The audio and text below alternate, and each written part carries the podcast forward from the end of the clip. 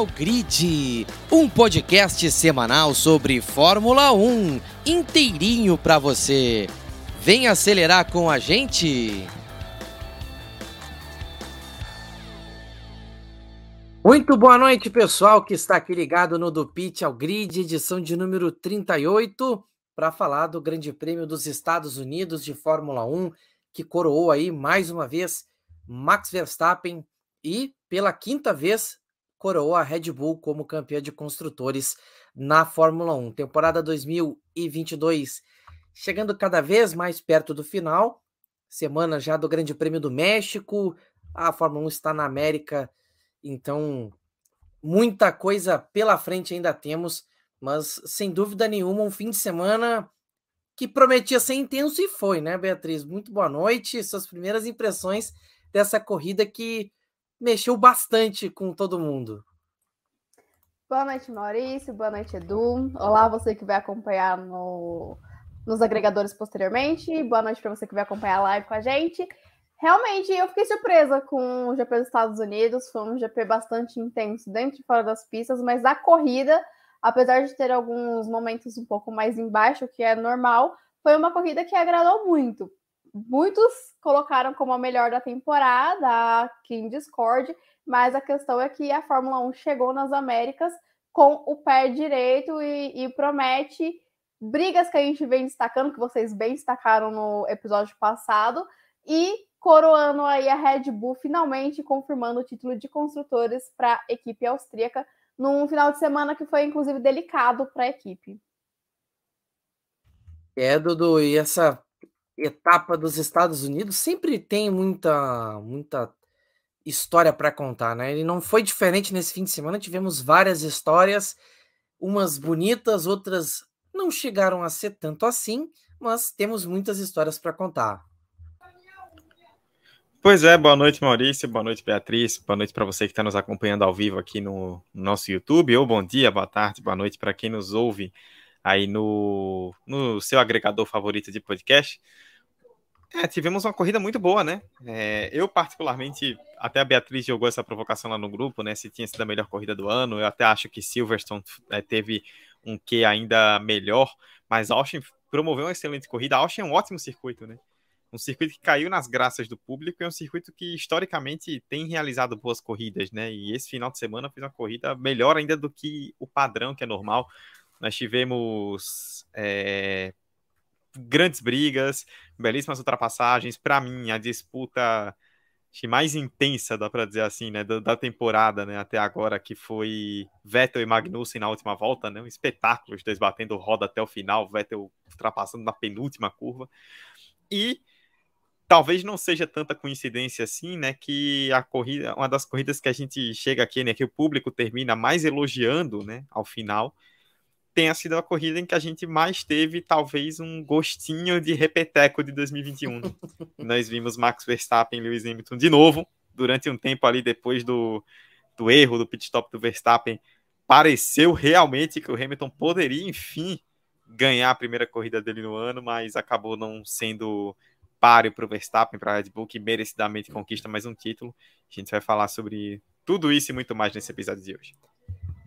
Sem dúvida. E aqui já registrar a participação do Christian. Boa noite, gostei muito da corrida no Chile ontem. Teve até o Alonso dando muito grau na moto. É. Para quem não pegou a referência do Christian, pesquisa a bandeira lá do Texas, né? Que é onde fica Austin, e você vai ver. É verdade. Ele...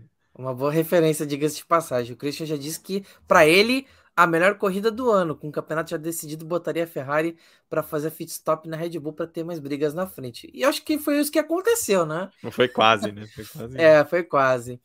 Mas é, já começando com o prato principal, que o Max Verstappen chega a 33 vitórias na Fórmula 1, ultrapassa Fernando Alonso em número de vitórias, se isola como o sexto maior vencedor de todos os tempos, com a idade aí de 25 anos, é um fenômeno o que faz o Verstappen, porque ele chega a 13 vitórias em 2022, igualando o recorde do Michael Schumacher e também do Sebastian Vettel, ambos que dividem, por enquanto, os recordes. Aí o recorde de número de vitórias numa mesma temporada, o Verstappen chega para fazer essa trinca. Agora, a questão é quando ele vai superar esse número, porque já são é, mais três provas pelo caminho. É muito improvável que ele não bata esse número de 13 vitórias, chegando a 14. E o Verstappen já está a oito vitórias de chegar no número de vitórias do Ayrton Senna. Então, um número que, vamos lá, 10 anos atrás parecia quase inalcançável para grande parte dos pilotos, já vai sendo aí o terceiro a chegar próximo dessa marca e provavelmente vai ser o terceiro a ultrapassar nessa só nos últimos 10 anos. Então é bastante significativo o que faz o Verstappen. E, bom, já vou começar aqui com a Beatriz, então, porque foi uma vitória, Beatriz, que parecia ser uma vitória tranquila. O Verstappen passou o Sainz na primeira volta, já era mais ou menos um caminho que provavelmente aconteceria em algum momento da corrida, visto que o ritmo da Red Bull sempre é muito forte e Austin tem uma grande reta. Só que o que a gente não contava era o talvez aí um pouco dos deuses da Fórmula 1 brincando com a gente de permitir uma briga entre Hamilton e Verstappen. Porque o erro da Red Bull, que não é comum de acontecer, foi num momento muito crucial da prova. Só que a segurança que tem o Verstappen no carro e também no equipamento, e também a força com que ele tem feito para vencer nas últimas temporadas, na última corrida principalmente, né, nas últimas etapas, fez a diferença. A, a diferença de carro realmente grita, porque o Hamilton, mesmo sendo quem ele é, não conseguiu ter muita assim, não conseguiu dificultar tanto assim a vida do Verstappen, né? É, o Verstappen ele não cansa de ser impressionante. E ontem, apesar de a largada parecer que ter, é, iria entregar uma corrida mais do mesmo, que a gente já viu tantas vezes essa temporada, é, do Verstappen não largando na pole, mas assumindo a, a ponta antes mesmo da primeira curva, e parecia que teríamos mais do mesmo, não foi o que aconteceu. Justamente por um erro da Red Bull, coisa bem fora da curva, que era o que faltava para dar um gás na corrida naquele momento, porque o Verstappen caiu boas posições e precisou se recuperar. E nós tivemos momentos interessantes com esse erro, né? Nós vimos o Sebastian Vettel liderando uma corrida depois de muitos e, e muito tempo, é, e depois tivemos primeiro uma briga entre o Verstappen e o Leclerc, que deu um gostinho do que poderia ter sido esse campeonato se tudo que a gente já comentou aqui não tivesse acontecido. E aí veio a briga com o Hamilton. Pareceu que pela primeira vez é, na temporada nós teríamos uma Mercedes vencendo, mas o carro da Red Bull é imparável, principalmente na reta. Durante a disputa entre Hamilton e Verstappen, nós víamos que no durante o traçado onde tínhamos curvas em sequência, a, a Mercedes até conseguia é, se equiparar à Red Bull, mas quando chegava na grande reta que tem no circuito de Austin, aí não, não tinha como é, ninguém alcançar o ritmo da, da Red Bull, e aí o Verstappen conseguiu fazer a ultrapassagem, mas não foi da forma mais fácil. A gente teve até uma lembrança de momentos do ano passado, e inclusive até a briga pelo rádio, né? Porque é, naquele momento, o, quando foi ultrapassado, o Hamilton começou a falar: ó, oh, ele tá extrapolando o limite de pista. É, e logo em, se, em, seguida veio a notificação da bandeira preta e branca para o, o, Verstappen. Depois o próprio Hamilton também foi tomou a bandeira por conta dos, é, de exceder os limites de pista, mas foi uma disputa bem interessante e fica aquele gostinho, né? Agora a temporada já está toda definida, o Verstappen já é campeão, a Red Bull já é campeã, mas fica aquele gostinho do que poderia ter sido se a Mercedes tivesse um carro competitivo, se a Ferrari tivesse mantido o seu nível de competição lá no começo do ano. E apesar de tudo desse ano já estar definido, essa briga do Verstappen ali com o Hamilton e também com o Leclerc é, um pouco mais para trás, deixa é, a esperança de que na próxima temporada, com carros bons, a gente tenha realmente uma disputa que essa temporada ficou devendo. E o Verstappen não tem nada a ver com isso. Ele fez o papel dele e ele, assim, brilhou muito. E não é à toa que ele chegou nos números que ele é, alcançou nessa temporada. E não acho que seria nenhum surto falar que o Verstappen pode ganhar as três próximas corridas que, que vão pela, é, que vem pela frente. É complicado, ainda mais que no Brasil tem é, sprint. A gente sabe que geralmente finais de semana com é, corrida sprint pode dar uma bagunçada no grid, mas creio que, é, é, que esse ano o Verstappen sai assim como o recordista absoluto de mais vitórias em uma temporada. Se vai vencer as próximas três, se vai vencer só uma dessas três, não sei dizer. Mas acredito que ele vai se isolar nesse número e ficar cada vez mais próximo dos grandes, né? E chegar a brigar ali por recordes ainda maiores. Ele está chegando perto do Senna, mas ele tem potencial, tem idade, tem equipe para conseguir chegar ainda além dos resultados do Senna, além dos números que o Senna entregou na, na Fórmula 1. É, ontem você bem disse isso no nosso grupo, que o, o, Verstappen ele tende a chegar aos 30 anos brigando pelos números do Schumacher, que não é nem nenhum surto, né, pensar assim. E eu acho bacana, porque o Verstappen ele finalmente está conseguindo cumprir tudo que o moleque de 17 anos que chegou lá atrás na Fórmula 1 prometia. Então ele não ficou só na promessa. Hoje ele mostra o cacife e o porquê que ele é bicampeão do mundo. Independente das polêmicas, o Verstappen não tem nada a ver com que assombra a Red Bull nesse momento e ele mostra na pista o porquê que ele é bicampeão. Realmente, né? Uma, a, a, acho que a cada, a cada semana do, do, fica mais claro, né? O quanto é, mais uma vez a história vai sendo escrita a cada corrida, a cada vitória do Verstappen, é, porque ele já ele, ele chegou a duas marcas significativas nesse fim de semana. Ele ultrapassou um bicampeão do mundo que talvez fosse o sucessor do Schumacher, que não chegou a concretizar isso. Mas não é pouca coisa superar o Fernando Alonso. E ele igualou um recorde que, quando o Vettel chegou, foi uma coisa assim, um surto. Foi um surto quando o Sebastian Vettel chegou a 13 vitórias. A gente começava a olhar para ele e dizia: onde é que isso vai parar? Esse cara vai chegar nas vitórias do Schumacher. Com, com o Verstappen, a impressão é parecida, só que talvez as pessoas não tenham se dado conta ainda que ele chegou a 13 vitórias como se fosse nada. Parece normal é para ele chegar a esse número de vitórias numa temporada porque talvez a gente tenha se acostumado tanto com Hamilton, tanto com o próprio Sebastian Vettel na época da Red Bull, que a gente meio que perdeu a noção da grandeza do que está acontecendo. É muito grande o que vai acontecer do Verstappen.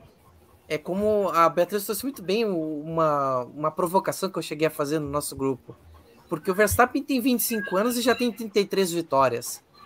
E dois títulos. O que, que impede ele de chegar aos 30 anos, mantendo uma sequência aí de no mínimo 10 vitórias nos próximos 5 anos?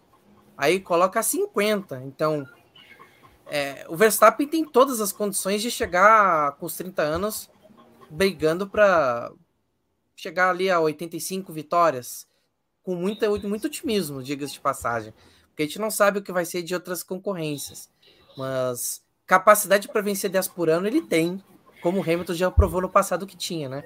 Então é uma vitória também para mostrar do que é ele o cara do momento e passou por cima do Hamilton como se fosse nada. A diferença dos carros realmente fica muito evidente, mas às vezes a gente sabe, né, que talento e braço conseguem resolver muita coisa e ajudar numa hora dessa, numa disso, assim, numa diferença muito grande o que não foi o caso na corrida de ontem. É, Maurício, essa coisa de números ela é interessante e relativa ao mesmo tempo, né? Porque existem os anacronismos, né? Que a gente sempre tem que evitar, né? Analisar épocas diferentes com, com os olhares necessários, né?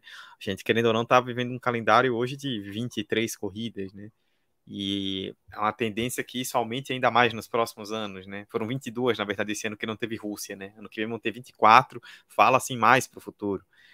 Então é um parâmetro, se o Verstappen ganhar todas as corridas que faltam até o final do ano, ele vai terminar o ano com 16. A gente tinha calendário, a, a média de corridas do, do, calendário nos anos 90 era 16. Então o cara vai pode terminar o ano ganhando a quantidade de corridas que tinha um calendário há 25 anos atrás. Então, é, muda muito esse parâmetro. Mas fato é que o Verstappen, a gente já cansou de falar isso aqui o ano inteiro, ele está se colocando num patamar que não é só que a gente se pergunta até onde vai, como nós já nos perguntamos aqui diversas vezes, mas a gente começa a realmente ter uma noção cada vez mais forte de que o que ele está pilotando ainda é pouco para o que ele conquistou. No caso contrário, né? O que ele conquistou ainda é pouco para o que ele está pilotando, né? Porque ele tem 25 anos. Na teoria, se a gente pensar em atletas profissionais, é mais ou menos a partir desse momento, 25, 26, se o cara chega no pico. Ou seja, a gente pode estar imaginando um cenário aqui em que o cara nem chegou no pico ainda. E se ele não chegou no pico, já está fazendo o que está fazendo, a título de comparação, por exemplo, o Hamilton tem 37. Quando ele estreou na Fórmula 1, ele tinha 22 em 2007, né? Ele, ele começa a sequência de títulos dele em 2014, né? Que ele ganhou o primeiro em 2008, mas aí demora até voltar a ganhar em 2014 e aí engata de vez. Em 2014, o Hamilton é, tinha 29 anos. E foi a partir dos 29 anos que o Hamilton engatou uma sequência de títulos que fez ele chegar onde chegou. O Verstappen tem 25 e já tá indo para o segundo e com muita força, né? O Christian aqui no chat, ele tava até perguntando, né? Até brincando, né? Se seria plausível pensar em Verstappen não ganhar mais de três corridas ano que vem. É, obviamente brincadeira, né? Com Mercedes e Ferrari fazendo carros mais competitivos. É, não exatamente do número, Christian, mas aí citando especificamente a comparação com os rivais, é difícil, porque assim, Mercedes e Ferrari elas podem melhorar. Eu acredito que vão melhorar para o ano que vem. Só que enquanto Mercedes e Ferrari estão no estágio de melhorar para chegar na Red Bull, a Red Bull vai desenvolvendo para o estágio para melhorar onde ela já está. Ou seja, Ferrari e Mercedes vão ter que remar, remar bem para chegar na Red Bull. Enquanto a gente não tiver a mudança para 2026, né, com motores e tudo mais, a tendência, não sei, não vou dizer que a Red Bull dominar, porque os, as equipes vão entendendo melhor o carro e eles vão se desenvolvendo, né? Que é um carro novo. Mas a tendência é que a Red Bull continue, no mínimo, brigando sempre por vitórias. E aí você vai ter um cara que é sempre, vai ser sempre favorito a, a brigar pelo título, a ser campeão. Porque, assim, é o que você falou, Maurício. São 13 vitórias no ano, faltam três corridas, e a impressão que dá é que ele atingiu isso, assim, tranquilamente. De, a, nós tivemos as três primeiras corridas do ano, que nós comentamos aqui algumas vezes, né? Que o Leclerc ganhou, o Verstappen fez 40 pontos a menos, e muita gente já meio que é, aquela ânsia, né? Que o fã de Fórmula 1 ele tem uma ânsia de querer cravar as coisas muito rapidamente, né? Já falando, ó, oh, não vai dar para o Verstappen, esse ano é da Ferrari, e dali para frente o que aconteceu foi completamente o contrário, né? Impressionante como a coisa virou. A gente vai falar de Mercedes e de Ferrari, é, mais à frente a Mercedes, inclusive, tem mais problemas do que parece. É, mas sobre Verstappen, até acho que a gente vai falar de Red Bull, né, que foi campeã, e aí citar o Pérez também, mas sobre Verstappen especificamente, é, já virou rotina, assim, e principalmente eu acho uma pena, porque quando fica previsível é ruim para o público, é ruim para o espetáculo, é ruim para o esporte. Mas a gente já se acostumou a ver um cenário, por exemplo, onde a Ferrari faz a pole e o Verstappen ganha a corrida. A Ferrari faz a pole e você já nem se empolga pensando num resultado diferente, que você já vai para o domingo pensando, ah, o Verstappen vai ganhar. Dessa vez ele demorou um total de menos de uma curva para assumir a primeira posição, né? Ele já fez a primeira curva em primeiro. Impressionante o Sainz também, né? Vamos falar depois. E a única. Essa corrida ela teve mais emoção, como a Beatriz citou, porque a Red Bull errou e o Verstappen acabou caindo. E teve que remar para passar o Leclerc e o Hamilton. Se ele volta na frente do Hamilton e do Leclerc como era previsto, ele ia sumir na frente e ia ganhar a corrida sem muita dificuldade, né? Mas a circunstância da corrida acabou trazendo mais emoção para o final. Uma, uma, parada interessante antes de, de, de fato entrar na, no mérito da, da conquista da Red Bull. É, o, o, Verstappen, acho que esse esporte como o automobilismo, ele tem uma particularidade a mais em relação a outros esportes, os esportes mais tradicionais eh, de, de é, esportes coletivos, principalmente, né? Que é o futebol, o basquetebol, é, o vôlei, são esportes em que a, o, o auge é muito mais cedo.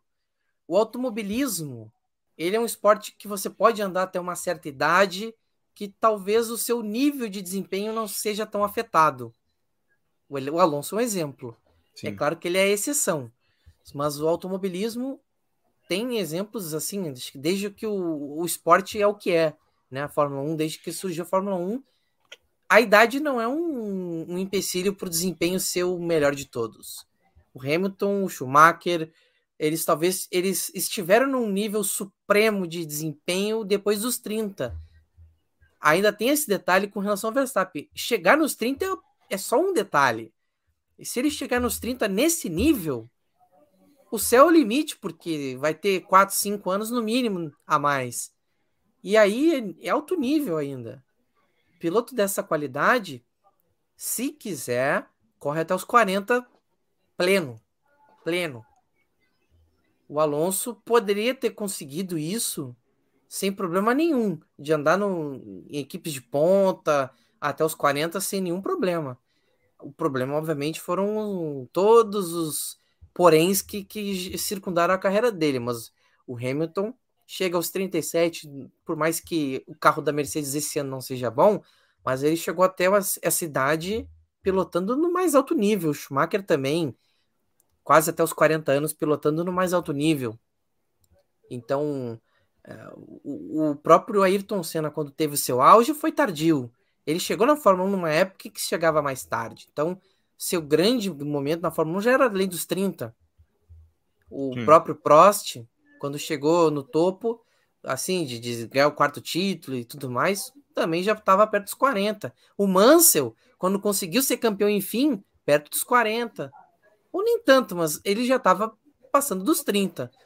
Piquet talvez tenha sido um dos pilotos que tenha conseguido vencer mais cedo, mas se você olhar outras categorias, isso também se repete. O Emerson Fittipaldi até os anos 80, 90 ali, pilotando na Indy com, com alto nível. O próprio, é, enfim, o próprio Hélio Castro Neves hoje em dia, o Tony Canaan, são caras que passam dos 40. O Rubens Barrichello na Stock Car passa dos 40, mas o nível segue lá. São, são níveis de, de exigência muito diferentes. Mas passando ao, ao título da Red Bull, é, ele ter chegado tão cedo também foi uma prova do tamanho que esse carro conseguiu tirar nessa disputa em relação à concorrência, né? É, acho que é para realmente fazer aquele é, é aquela afirmação, né, em relação a, a todo mundo. Esse é o time a ser batido totalmente o time a ser batido. Porque, que nem a gente comentou, né? Parecia que a Ferrari poderia fazer um, um agradinho ali, uma brincadeira. Mas o fato é que a Red Bull, é, Beatriz, esse ano ela, ela, ela pegou o lugar que era da Mercedes. Essa é a verdade, né? Quando teve aquela mudança de 2014. Eu não, não tenho certeza se foi o mesmo nível de dominância, eu acredito que não não conseguiu chegar naquele nível, mas é impressionante o que ela faz nesse momento, né, de conseguir o título a quatro provas do final. Confirmou, né? Confirmou que todo mundo já sabia que ia acontecer. A, a Red Bull, apesar de alguns problemas no começo da temporada, conseguiu se estabelecer, conseguiu se estabilizar e quando isso aconteceu, ela se tornou o melhor carro do grid. É um carro que, live após live, programa após programa, a gente ressalta o quanto é impossível de se acompanhar o ritmo do carro da Red Bull. O Christian comentou, é, é, colocou nos comentários a questão de é, Ferrari e Mercedes talvez fazer um carro um pouco mais próximo no é, ano que vem. Tem a questão de se vai ser punida ou não a Red Bull, a questão do teto orçamentário, estão se falando de perca de 25% de tempo no túnel de, é, no túnel de vento. E por mais que seja um número muito grande, um número significativo, e seja uma punição que agrade as outras equipes que estão batendo na porta da FIA, exigindo que eles é, façam algo a respeito disso, para uma equipe que tem um carro tão bem nascido dentro do novo regulamento, igual a Red Bull, é, não dá para se falar que vai ser algo que realmente vai afetar o desempenho deles no próximo ano, a ponto de que eles percam, decaiam muito na próxima temporada. Então, apesar dos pesares, apesar de realmente é, parecer que vai vir uma punição, não digo pesada, mas uma punição que vai afetar de alguma forma a Red Bull, eles ainda estão muito na frente. E isso é muito importante, porque, como o Edu bem disse, é, enquanto as outras equipes estão tentando entender onde erraram para consertar em 2023, a Red Bull já está com tudo bem redondinho e só vai atrás de melhorias. É, o que faz com que o fã acredite que a gente vai ver mais do que aconteceu em 2022 em 2023, que realmente é, talvez esse ano não tenha tido a dominância igual nós vimos a Mercedes em algumas temporadas, mas parece que a Red Bull está se encaminhando para conseguir é, ter essa dominância em algum momento. Tudo bem que a troca de regulamento ela vai vir aí em 2026, então são mais, excluindo já essa temporada, são mais três, quatro anos aí para que a Red Bull consiga se estabelecer, mas a, a equipe parece ter entendido todo o conceito da criação de um carro é uma equipe muito redonda nessa questão. Então, realmente, não hoje, com toda essa antecedência de decisões que a Red Bull estabeleceu na temporada de 2022, é, fica um pouco complicado de imaginar quem vai ser a equipe que vai chegar para bater de frente com a Red Bull. Já falei isso em outros episódios, repito, eu ainda aposto mais na Mercedes conseguindo fazer esse trabalho do que a Ferrari. Eu acho que a Mercedes, ela é hoje, apesar do carro mal nascido, apesar da gente ver que esse carro da Mercedes não, não deu certo os conceitos que a Mercedes tentou estabelecer, é, ainda vejo a Mercedes como um time mais preparado para bater de frente com essa Red Bull. A questão é quanto a temporada de 2022 vai cobrar das outras equipes em relação à Red Bull daqui para frente, porque a Red Bull realmente conseguiu entender e ser usar esse regulamento a seu favor, enquanto as outras equipes a Mercedes mesmo tentou inovar demais nesse novo regulamento e deu errado. O carro da Mercedes hoje não é que ele tem alguns problemas, ele é um carro que deu errado. Então a Mercedes, por exemplo, apesar de ser uma grande equipe, é uma equipe que provavelmente vai ter que fazer um projeto do zero para conseguir ter um carro competitivo. E aí é anos luz que a Red Bull coloca na frente da provavelmente sua principal oponente. Então, acho que a gente vai ter um gostinho, não sei se vão ser quatro campeonatos, igual foi com o Vettel, se vai ser toda aquela festa, mas que a gente vê uma Red Bull hoje muito próxima dos seus anos de glória, que não foram tão no passado assim, é, é cada vez mais óbvio. E independente da punição que vir, se vai vir, se a Red Bull vai aceitar o acordo, se não vai aceitar, enfim, independente do que dessa história sobre o teto de gastos, eu ainda acho que, independente da punição que vier, se seja tempo é, no túnel de vento, se seja questão é, orçamentária, enfim, independente do que venha de punição para a Red Bull, eu ainda acho que não vai ser o suficiente para poder parar o time austríaco. Hoje eles estão muito à frente, eles realmente entenderam o que era esse novo regulamento e saíram disparado na frente de todo mundo, e o resultado está aí. Verstappen campeão com cinco rodadas de antecedência, Red Bull campeão com quatro rodadas de antecedência, e ainda podendo ter o Pérez como segundo colocado no campeonato, que essa disputa ainda está aberta entre ele e o Leclerc. Então, realmente, é a Red Bull está hoje, é hoje um time imparável. E é o time que as outras equipes precisam descobrir como parar dentro da pista, porque só jogando na politicagem não vão conseguir parar a Red Bull, não. É, o Toto Wolff que se cuide, hein? Ei, Duduz, a, a Red Bull chegou num ponto que já colocou o um anúncio no jornal. Procura-se rivais. É, Maurício, tá. É, a Red Bull realmente tá no nível muito acima, né? O próprio Christian perguntando aqui, né? Se podemos ter uma competição no que vem ou se nós achamos que a Red Bull domina novamente de ponta a ponta, né? Seria algo bem chato. É, esportivamente, realmente seria, né? Que assim, a gente gosta de ver disputa, né? É, basta ver como os fãs ficaram atiçados é, esse final de semana com um pequeno resquício de 2021, né? A galera já se animou todo. É, assim, Christian, se vai, volta a repetir, se vai ser de ponta a ponta de novo, não sei. Difícil de cravar, porque a Ferrari vai evoluir, a Mercedes vai evoluir, elas vão é um carro novo, então quando você tem um carro novo, você vai entendendo o carro aos poucos. E aí, quando você vira de um ano para o outro, você já tem um conhecimento sobre o carro que você não tinha no ano anterior. E isso faz com que você ataque seus problemas de maneira mais específica. A Ferrari, esse ano, por exemplo, trouxe atualizações durante o ano e o carro piorou carro da Ferrari é pior do que era lá no começo, na Austrália, no Bahrein, que a Ferrari ganhou muito bem. Porque são atualizações que você vai tentando num carro novo e você está tentando entender. Então acho que é natural que as equipes avancem. Mas a Red Bull também deve avançar. E aí essa é a questão, né? A, a Red Bull ela entendeu muito bem o regulamento, como disse a Beatriz. Tem um, um cidadão ali na caneta, né, que é um gênio, chamado Adrian Newey, impressionante, né? Anos 80, anos 90, 2000, 2010, 2020, passam as décadas e ele continua com carros inovadores, continua sendo o grande nome da área na Fórmula 1. E não é coincidência, por exemplo, que ele seja o único projetista hoje do grid que tenha trabalhado na época que tinha efeito solo, e hoje com a volta do efeito solo é o cara que melhor entendeu o carro, não é coincidência. E assim, você tem hoje uma equipe bem gerida dentro da pista. É raro, quando a Red Bull erra hoje, a gente fica até assustado, né? Que é raro ver a Red Bull errar.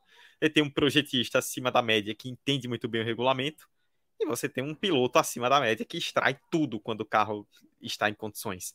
E aí você forma o que a gente chama de conjunto perfeito, né? Equipe, piloto, todo mundo em sintonia, um trabalho muito bem integrado e executado. É óbvio, e nós não vamos deixar de falar disso aqui, eu pretendo falar sobre isso mais para o final, teto orçamentário. Há de se considerar que sim, houve ano passado um estouro, que já foi comprovado, e esse estouro pode ter sido decisivo para 2021.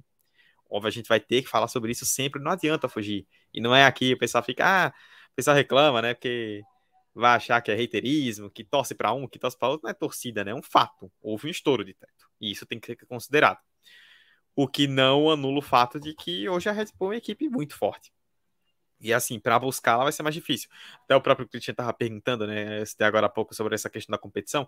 A Red Bull ela tem um assoalho hoje que é tão bem desenhado que faz com que o carro tenha tanta velocidade de reta. Às vezes o pessoal fica muito preso naquela discussão anos 2000 de motor, né? Quem tem o melhor motor, mas hoje para você ter velocidade é muito mais do que motor.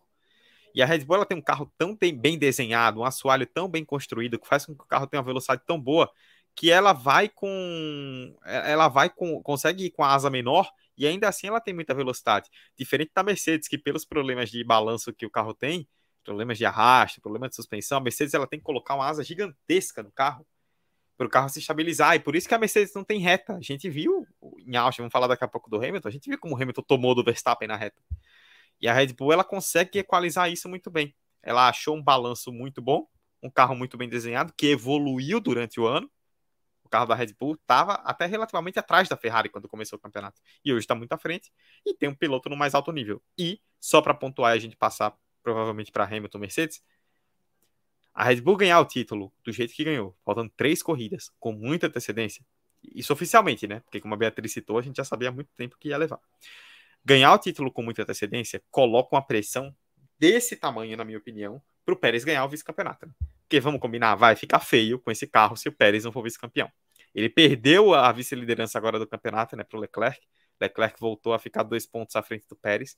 E assim, tudo bem, o Leclerc teve um ano, em começo de ano melhor, tá, brigou no topo, mas pela forma como Red Bull e Ferrari caminharam durante o ano, eu acho que fica muito feio para o Pérez não ser vice e ele tem um grande desafio pela frente, porque é, a diferença de carro era grande, mas hoje entre Pérez e Leclerc, na minha opinião, por mais que para mim o Leclerc tenha feito um ano mais errático do que as pessoas estão considerando, a diferença de piloto também é grande, só que para o outro lado.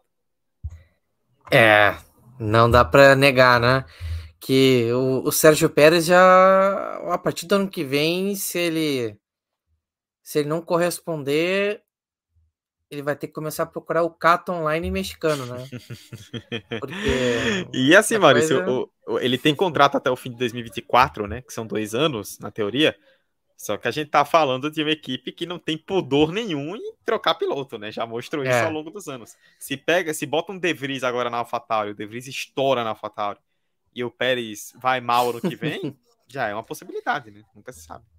É, é bastante a cara do, do Red Bull, da Red Bull, vale dizer. E, bom, é claro que não só não é só a Red Bull destaque da corrida, tivemos a Mercedes batendo na trave com Lewis Hamilton, fez uma prova bastante correta, mas claro, o Hamilton encontrou seu nêmesis, encontrou sua kryptonita na, na prova chamado Max Verstappen. O Hamilton, inclusive, que foi bastante estridente em reclamações no rádio quanto a o Verstappen sair de, dos limites da pista. Então, já também nesse aspecto também começamos a lembrar 2021, aquela guerra ali de, de internas, né? A guerra interna entre as equipes, junto com a direção de prova. Mas o Hamilton fez um bom trabalho, Beatriz, enquanto o Russell acabou ficando de novo, um pouco a desejar. Acabou se envolvendo no acidente na primeira volta, tomou cinco segundos e acabou ficando prejudicado na brincadeira. Mas o Russell, mais uma vez, lembrado por acidentes que ele causou. Acabou sendo um ponto negativo nesse momento. Está em baixa o Jorjão da Massa, né?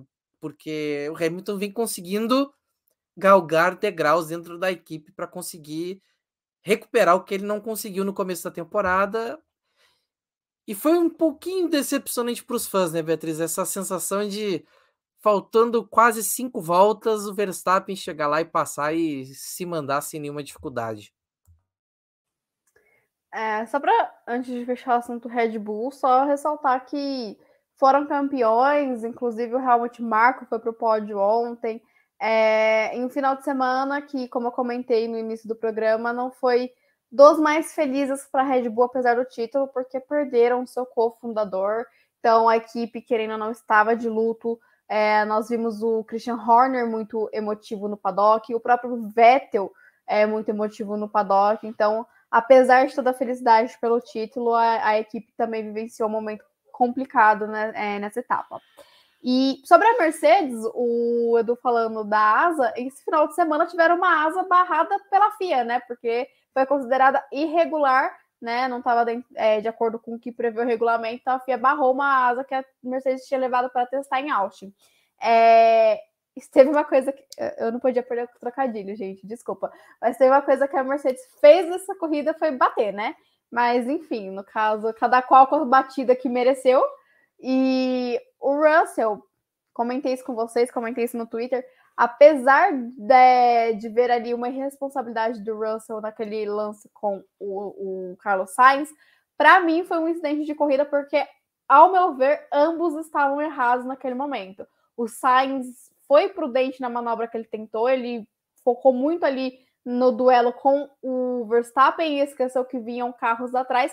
Porém, o Russell tinha uma visibilidade melhor da pista naquele momento, também poderia ter evitado a batida. E, infelizmente, o Russell, que vem sendo um nome muito bem comentado essa temporada por conta da sua consistência, é, por outro lado, também é um nome que vem sendo marcado por conta de incidentes bobos. Porque se a gente for ver aí os incidentes que nessa temporada do Russell, foram coisas bobas, mas que ele sempre sai como o culpado é, é, pela direção de prova. Então, vai marcando negativamente uma temporada que tinha tudo para ser muito boa para o Russell. Uma temporada de estreia numa equipe de ponta, então pesa na balança no final das contas. É, esse final de semana, com mais essa situação com o Sainz, ficou muito nítido quantas pessoas estão começando a conhecer o Russell pelo cara que é, não sabe desviar de incidentes bobos na pista. Enfim, e sobre o Hamilton, é, essas últimas etapas, é, o, o Christian também disse isso aqui nos comentários, que depois que o Hamilton parou de testar para a Mercedes, ele conseguiu superar o George Russell, que era uma, um questionamento do começo da temporada, né? O Russell andando sempre na frente do Hamilton, por que, isso acontecia, enfim. É, a Mercedes deixou claro que o Hamilton se disponibilizou a fazer testes para a equipe. Enfim, é, o Hamilton ele mostrou que ainda tem gás. E acho que essas últimas etapas onde ele está conseguindo bons pontos, aparecendo frequência é, constante no pódio, deu um ânimo que talvez estivesse faltando no começo da temporada, depois de tudo que aconteceu no passado. E ele mostrou que ele quer continuar, que ele ainda tem mais ritmo aí para gastar nas pistas e que ele não quer sair tão cedo da Fórmula 1. E aí a gente entra no, no debate anterior, né, de que na, a Fórmula 1 permite que a carreira seja mais longa, que pilotos com idade mais avançada para esportistas continuem aí é, em alto rendimento.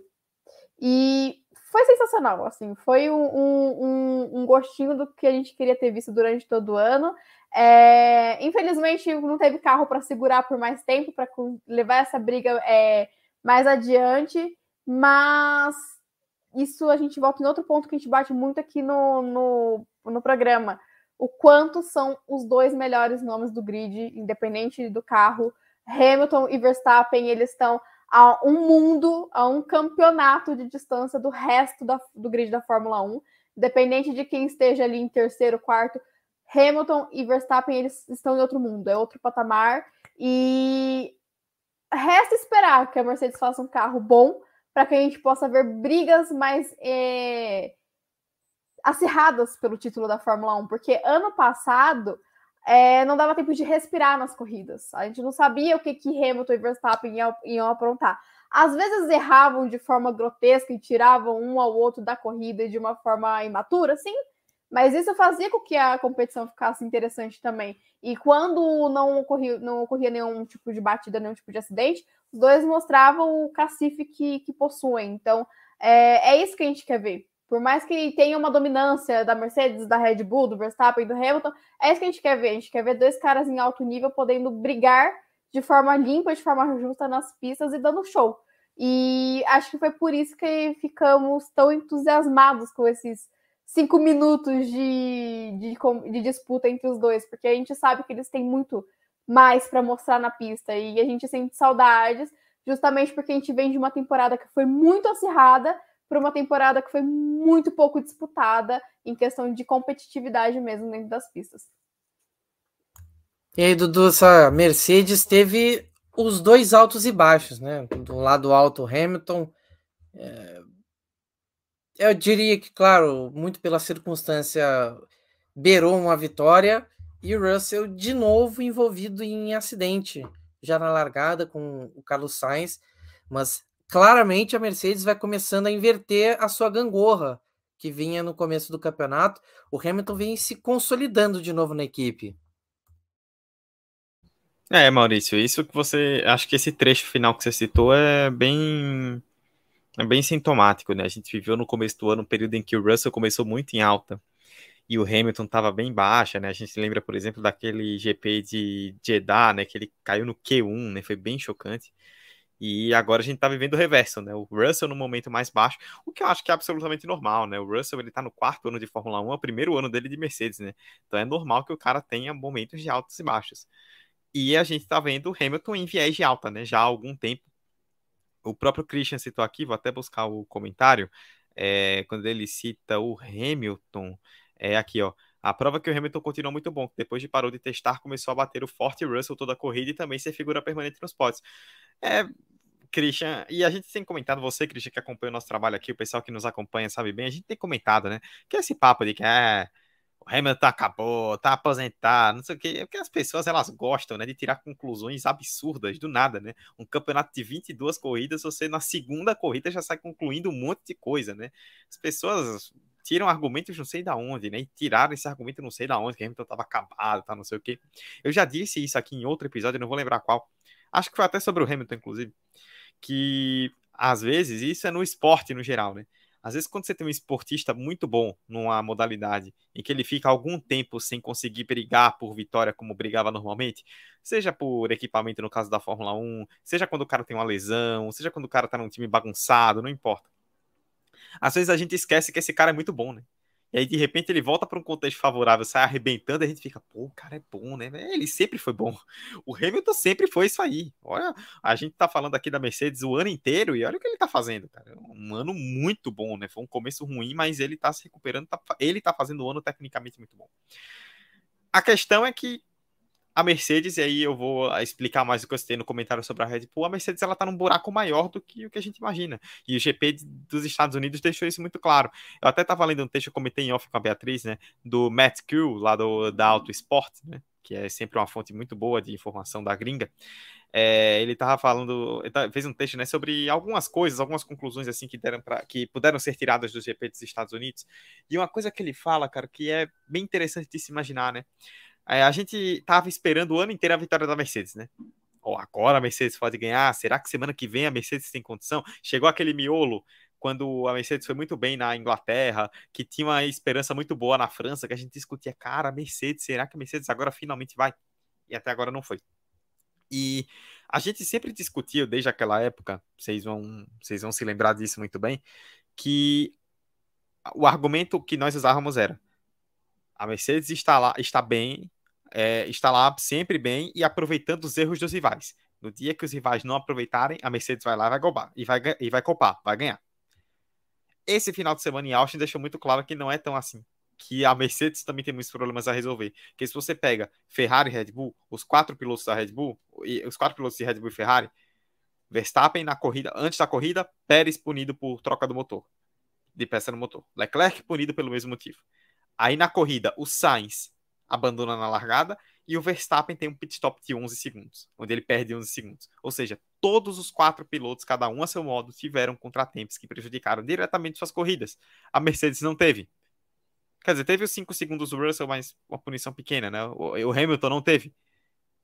E ainda assim, a Mercedes não conseguiu ganhar. Ou seja, não é só a, por quando os outros derem azar. A Mercedes tem um caminhão de problemas para resolver. O, aerodinamicamente o carro não é bom o carro gera muito arrasto. É, a suspensão, que sempre foi um ponto forte da Mercedes, que tinha suspensões muito sofisticadas. Vocês vão lembrar, por exemplo, 2020 do DAS, né? Que era um artimanha ali de suspensão que todo mundo ficou chocado, né? Com as mudanças de regulamento, a suspensão hoje ela é bem simples. A Mercedes está sofrendo com isso. Não é só motor, né? Muita gente fala, ah, porque é o carro sem o sidepod e o motor, né? Mas não é só isso, é muita coisa. Foi um erro de projeto geral e a Mercedes precisa remar muito para chegar em Red Bull e Ferrari no que vem. Eu acredito que eles podem fazer isso pela competência que eles têm, mas é chão para chegar. Dito isso, o Hamilton está fazendo um ano muito bom e o Russell teve uma queda nas últimas corridas, se envolveu em alguns acidentes, o pessoal tem até cobrado, mas como eu disse, eu acho que é algo absolutamente natural, porque o piloto tem altos e baixos, ainda mais quando ele está numa equipe que é inconstante como a Mercedes tem sido. É, e ficou claro mais uma vez, e aí volto a testei isso também quando eu falei da Red Bull, a questão da reta, né? É, eu sou contra, eu já eu falo aqui sempre em relação ao DRS, né? Sou contra o tipo de ultrapassagem que o DRS promove. Mas você viu quando o Verstappen ultrapassou o Hamilton, né? Ele abre a asa, ele tá bem atrás do Hamilton na reta. Ele chega e coloca o carro na frente e passa sem nenhuma cerimônia. Assim, a diferença, principalmente em reta de Red Bull e Mercedes, é brutal ficou ainda mais claro esse final de semana. E mas eu acho que ainda assim a gente tem que valorizar o Hamilton, porque o cara fazer a corrida que fez, fazer o stint que ele fez de pneu duro. A, a, a, Red Bull não se encontrou muito bem com o pneu duro, a Mercedes se achou bem, o Hamilton fez um baita stint de pneu duro. A estratégia que a Mercedes sentou mais agressiva, que deu certo, e acho que eles fizeram certo mesmo, fizeram o que podiam, tentaram, foram muito bem, diante das condições. A questão é que realmente tinha um adversário melhor, e a Mercedes, como eu disse, não é só torcer pelo azar dos outros, ela também tem que remar muito até conseguir chegar na condição melhor. Com certeza, com certeza. E a Ferrari, de novo, Charles Leclerc não, não foi competitivo para buscar vitória e Carlos Sainz abandonou já logo de cara aqui o Cristiano, o dia que a Ferrari ganhar um título de novo, vou ter meus filhos e netos já criados. Isso que eu não tenho filho nem penso. Então, é um, uma longa jornada. E o Carlos Sainz foi a, a, mais uma vez vítima ali num acidente e tem um dado muito curioso, por não dizer. O Carlos Sainz é o piloto que menos porcentagem de voltas pilotadas tem na temporada. É o piloto que menos andou na temporada nas corridas. Ele tem 833 voltas é, andadas, né? Ele pilotou por 833 voltas, o que dá 76,1% de todos os giros. Aí o, o, dado na tela, porque é impressionante, Peters, o quanto esse dado me surpreendeu, porque a gente vê que tem muita gente que sofre com confiabilidade, gente que bate bastante, mas o Carlos Sainz ele teve um, um ano muito complicado com relação a abandonos, vale dizer, mas que menos andou é um dado muito muito alarmante para o piloto da Ferrari. Depois aí dá para elaborar sobre o, os carros da McLaren serem muito confiáveis de, de pista, né, de conseguirem andar, mas o Carlos Sainz ele não vive um ano muito muito feliz assim não, apesar de ter vencido uma corrida, né? Se, se o Leclerc não vem conseguindo concretizar suas pole positions, o Sainz é outro que também não vem conseguindo entregar a mesma coisa.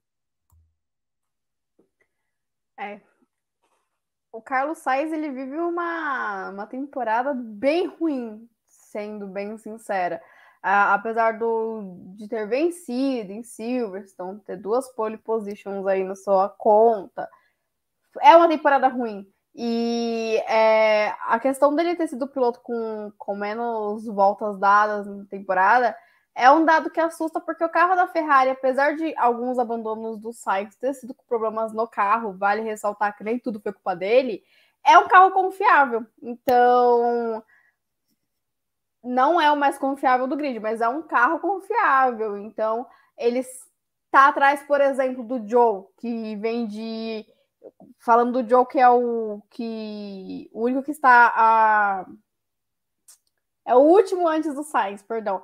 É, com 862 voltas, é um carro que a gente vê uma Alfa Romeo que ela não é confiável, que dá problema a cada três corridas, que foi o carro da Alfa Romeo que mais abandonou, teve o um acidente de Silverstone que foi grave, enfim, teve várias coisas ali, e o Joe, que também é estreante, que pode contar, é, pesar na conta, ainda conseguiu andar mais com o Sainz, então é um dado bem preocupante, é... em alguma coisa a McLaren tinha que ser boa, né, eu não podia deixar esse, esse, esse comentário passar, mas a questão do Sainz, também a diferença dele para o Leclerc, é, nessa questão de voltas dadas, mostra o quanto a temporada dele foi ruim, ilustram isso.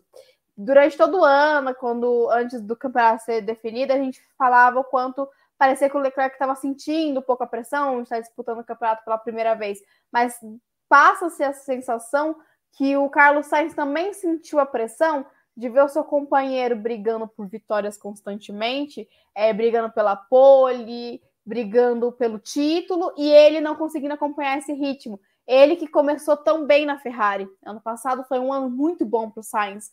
É... Por diversas vezes foi falado quanto o Sainz se adaptou bem à Ferrari no seu ano de estreia com a equipe italiana. E aí, esse ano, ele foi em uma queda livre absurda, que não mostra, não exemplifica o porquê que a Ferrari renovou com ele por tanto tempo. Então, talvez seja aí, é, quando falamos, falamos da Red Bull, falamos como a a equipe já tem essa filosofia de se não tá bom, manda embora, independente de contrato. E a Ferrari, apesar de, de não, não aparentar pensar do mesmo jeito, também pode já estar de olho no mercado para ver quem vai substituir o Carlos Sainz. Porque eu até brinquei com vocês ontem lá no, no grupo, que é um piloto que toda a corrida a Ferrari se pergunta por que, que renovou por tanto tempo com ele, porque não está entregando o que o carro da Ferrari pode entregar. É, não, não é hoje o carro mais competitivo, mas é um carro que com certeza poderia trazer mais, é, melhores resultados para o piloto. E não deu certo, foram muitos abandonos, muitos erros. Ontem, volto a dizer, eu não acho que ele errou sozinho, mas acho que teve erro do Carlos Sainz naquela largada. Foi muito precipitado. Ele quis recuperar a posição que tinha perdido para o Verstappen e acabou perdendo a corrida. Foi o primeiro a abandonar antes da primeira curva. Então, talvez essa ânsia de mostrar que serviço, de mostrar que ele pode dar mais para a Ferrari, é, tá atrapalhando muito a temporada do, do Carlos Sainz também. A gente fala muito como parece que pesou um pouco para o Leclerc essa briga pelo título, mas pesou muito para o Carlos Sainz também a diferença entre ele e o Leclerc no ano. Querendo ou não, o Leclerc ainda briga pelo vice-campeonato, que é muito menos do que o Leclerc queria, mas é muito mais do que o desempenho da Ferrari como um time poderia proporcionar. Então, o... tudo isso conta no final. E o, o Leclerc, até o material humano mesmo do Leclerc, né? O talento é maior que o do Carlos Sainz, né? É incomparável. Mas ainda assim, o Carlos Sainz ele não é um piloto para ficar tão atrás do, do Charles Leclerc. E enfim, eu acho que o, mais uma vez o Christian até brincou, né, que o, o grande problema da Ferrari é, em um dos carros deles é tá entre a direção e o banco, caso é o piloto. E realmente, os pilotos da Ferrari, não que a Ferrari seja o melhor time do grid, mas a melhor equipe, né? Mas o, os pilotos também não ajudaram. Foi muito frustrante mesmo. É, não tem outra palavra para definir bem o que foi a Ferrari, senão frustrante, porque não foi só a questão do carro dar problema, só a questão do piloto ser inconstante, foi tudo. A gente já comentou muito isso aqui também. E os números estão aí para mostrar, né? A equipe até chegou a sonhar com o título de equipes, por exemplo, mas em questão de, vamos colocar aí, confiabilidade, confiabilidade tá atrás de AlphaTauri, de Aston Martin, de McLaren, que são carros muito piores do que a Ferrari. Então, a, a, Ferrari realmente é uma equipe que tem muito a aprender e os pilotos têm muito a evoluir. Independente de qual seja, seja o Sainz, que foi o piloto com menos voltas dadas nesse ano, até o momento, ou seja o Leclerc, que é o pupilo da, da equipe. Ambos precisam evoluir muito para o próximo ano. E a equipe também, a Ferrari não fica atrás, não. Todo mundo precisa evoluir aí nessa equipe para tentar brigar por algo maior que foi esse ano. Bom, Dudu, o que falar dessa Ferrari que ainda luta pelo vice-campeonato de pilotos e de construtores, mas tem esse dado, no mínimo, preocupante do, do, do Charles Leclerc, do Charles Leclerc, não, do Carlos Sainz de, de ser o piloto que menos voltas completou na temporada. A Ferrari se precipitou, será, de, de dar um contrato já longo para ele logo de cara, porque será que a empolgação de início de ano meio que levou a rapaziada a botar um pouquinho mais de vinho na taça? É, Maurício, sobre essa questão de contrato, eu acho que assim como o contrato é a longo prazo, né, a gente tem que esperar também um longo prazo para poder cravar melhor, né? Ah, o, o Sainz, eu até comentava em off aqui com a Beatriz antes do, de entrarmos no ar, o Sainz é um piloto bom, assim. Só que ele não é um piloto que se destaca muito pela velocidade, né? Ele ganha na constância, ganha no ritmo, ganha na inteligência, né? Assim que ele vai construindo seus resultados. E é difícil você manter essa média com essa estatística que está na tela, né? Para quem está é, ouvindo pelo podcast, né? Uma estatística muito legal do pessoal do F1 Charts, né? Que eles sempre publicam estatísticas aí da Fórmula 1 é, é arroba F1 underline charts, né? C-H-A-R-T-S, o F1 Charts. E eles publicaram né, essa estatística é, hoje da quantidade de voltas que cada piloto já completou no ano e o Sainz é o último, né? como você já bem citou na introdução. É, a, a, a, gente fez um exercício de memória aqui em off.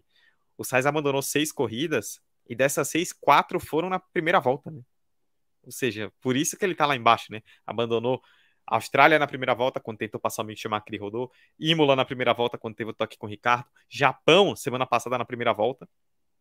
E agora, Austin, né? O Sainz não conseguiu fazer duas voltas completas nas, nas duas últimas corridas. Né? Que é impressionante essa estatística. E o próprio texto do pessoal do F1 Charts, né, quando publica o tweet, mostra né, que o Vettel perdeu duas corridas por Covid no começo do ano, o Albon perdeu uma corrida por conta da questão lá da apendicite que teve, e ainda assim eles completaram mais voltas do que Sainz, né? Ou seja, é realmente assustador. É, eu acho, sobre o Sainz, a Beatriz comentou, corroboro, eu acho que o fato da gente estar tá muito focado no Leclerc, né, na Ferrari, nos erros em relação ao Leclerc, e a briga com Verstappen, e Mercedes, tá? Acho que o Sainz saiu um pouco dos holofotes esse ano, mas o Sainz está fazendo um ano abaixo, tá? O Sainz está fazendo um ano abaixo e não é pouco abaixo, não, da expectativa para mim. O Sainz hoje, com esse abandono, né, e com o resultado do Hamilton ontem, o Sainz está quatro pontos à frente do Hamilton. Pega o que foi a Ferrari durante o ano, apesar dos erros, eu digo a nível de desempenho do carro. Pega o que foi a Ferrari durante o ano, lá desde o começo, o que foi a Mercedes desde o começo do ano, e você imagina que o a gente falou aqui, né, inclusive sobre o Hamilton, que o Hamilton teve um começo lento e o Hamilton tá a quatro pontos do Sainz.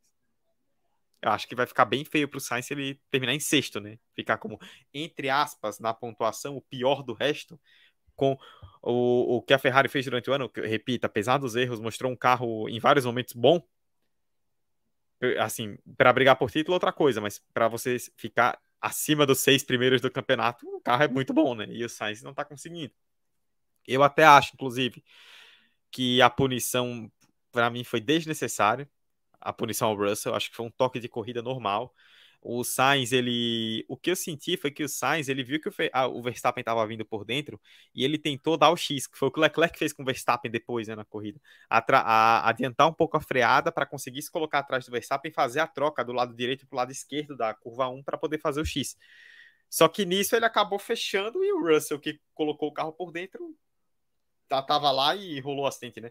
O Russell falou que foi assumiu a culpa. O Sainz falou que foi culpa do Russell, mas honestamente eu não puniria. Ainda mais em largada, né? Que largada tá todo mundo brigando pelo mesmo espaço, então é natural que ocorra um toque a mais. Eu não puniria ninguém, acho que a punição foi muito exagerada. Mas fato é que acabou com mais uma corrida do Sainz. E o Leclerc ele já começou com o final de semana comprometido, né? Porque com a punição ele já sabia que ia largar mais atrás, teve que fazer uma corrida de recuperação. Ele deu uma, ele deu uma sorte muito grande, né? Porque teve o safety car do Bottas quando ele precisava parar, né?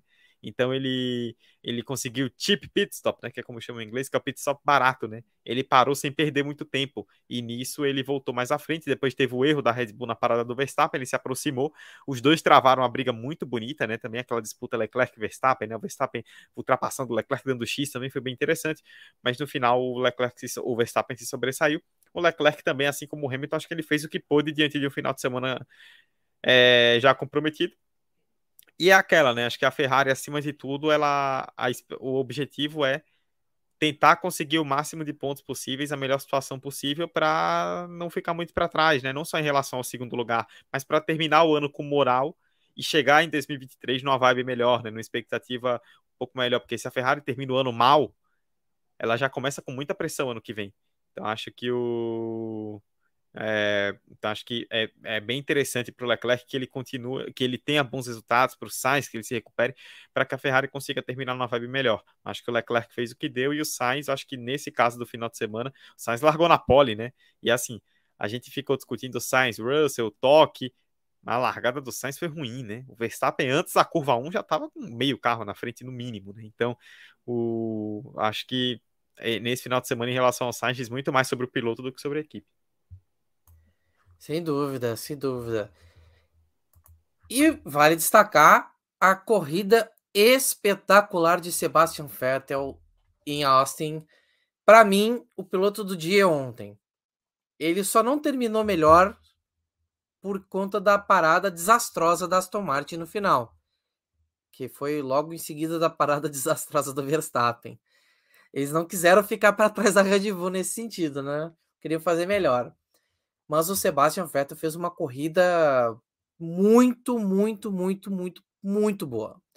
Olha, Beatriz, é para quem ainda tinha uma certinha, uma, uma esperançazinha de que o Vettel pudesse brilhar, ele deu uma mostra do porquê ele, vamos dizer assim, se ele quisesse realmente na forma, continuar na Fórmula 1, ele ainda teria gás no tanque para colocar, porque o que ele conseguiu fazer com esse carro da, da Aston Martin, olha, é muita coisa, muita coisa mesmo.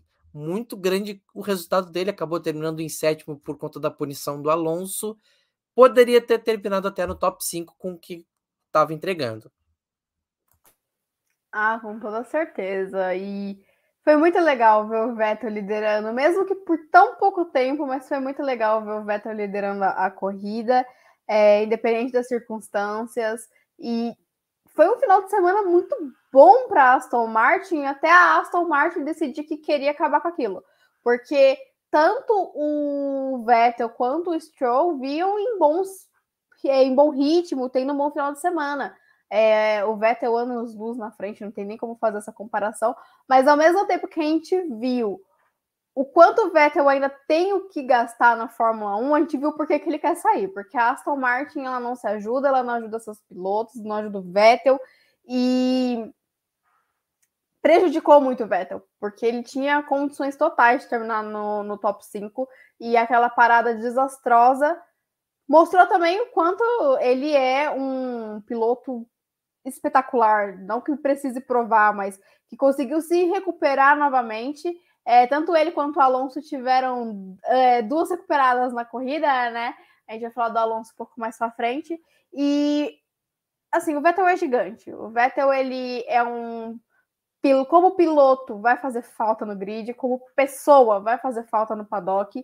E é muito legal que nessas duas últimas corridas a gente veja ele mais confiante, conseguindo brigar por pontos ali com a Aston Martin. Merecia muito mais. Mas pela sua história, pelo seu talento, mas só de ver que a Aston Martin deu uma melhora, mesmo que mínima, para que ele possa brigar por alguma coisa nessas suas últimas corridas, porque querendo ou não, cada corrida vem sendo uma despedida, né? Foi a despedida dele em Suzuka, foi a despedida dele no Cota e vai continuar sendo a, as próximas despedidas aí na sequência da temporada. Então é legal a gente ver que ele, dentro das limitações da Aston Martin, consiga fazer despedidas interessantes, despedidas legais e pela segunda vez piloto do dia, né? E merecidamente é... não teve quem fizesse frente ao Vettel ontem. Talvez o Alonso, talvez o Leclerc, mas o Vettel pilotou muito. E aquela última manobra em cima do Magnussen, novamente muito próximo da bandeirada, foi de aplaudir de pé, porque mostra o quão gigante ele é, e o, o próprio Magnussen falou que ficou bravo, porque perdeu a posição, obviamente, ponto, né, que tá perdendo, mas ele mesmo destacou o quão interessante foi disputar aquela posição com o Vettel, então, assim, é um material humano muito grande que a gente está se despedindo da Fórmula 1, mas que teve a chance de brilhar, porque num, num grid onde a gente teve que um, um Verstappen tendo que brigar para recuperar a liderança, um, um Hamilton é, assumindo ele brigando pela sua primeira vitória na temporada, e a gente vê o Vettel de Aston Martin se destacando e brilhando, é muita coisa, porque a gente sabe das limitações técnicas da, da Aston Martin, é, que já foi a equipe para brigar por por pódio e tudo mais, mas hoje não é isso, e então foi, foi assim, algo muito inesperado que encheu o, os olhos de todos os fãs da Fórmula 1. Não teve quem não ficou feliz ontem em ver o desempenho do Vettel é, naquela, na, nos momentos antes da Aston Martin estragar tudo. É, a Aston Martin tentou botar água no chope, Dudu, não conseguiu, mas o Vettel realmente lembrou aí um grande Sebastian Vettel. E realmente, essa parte me chamou a atenção dessa ultrapassagem na última volta, porque é, ele estava num trecho tentando ali, andando na boa, mas quando chegou no último trecho, ele pisou fundo, cara. Foi, foi muito emocionante.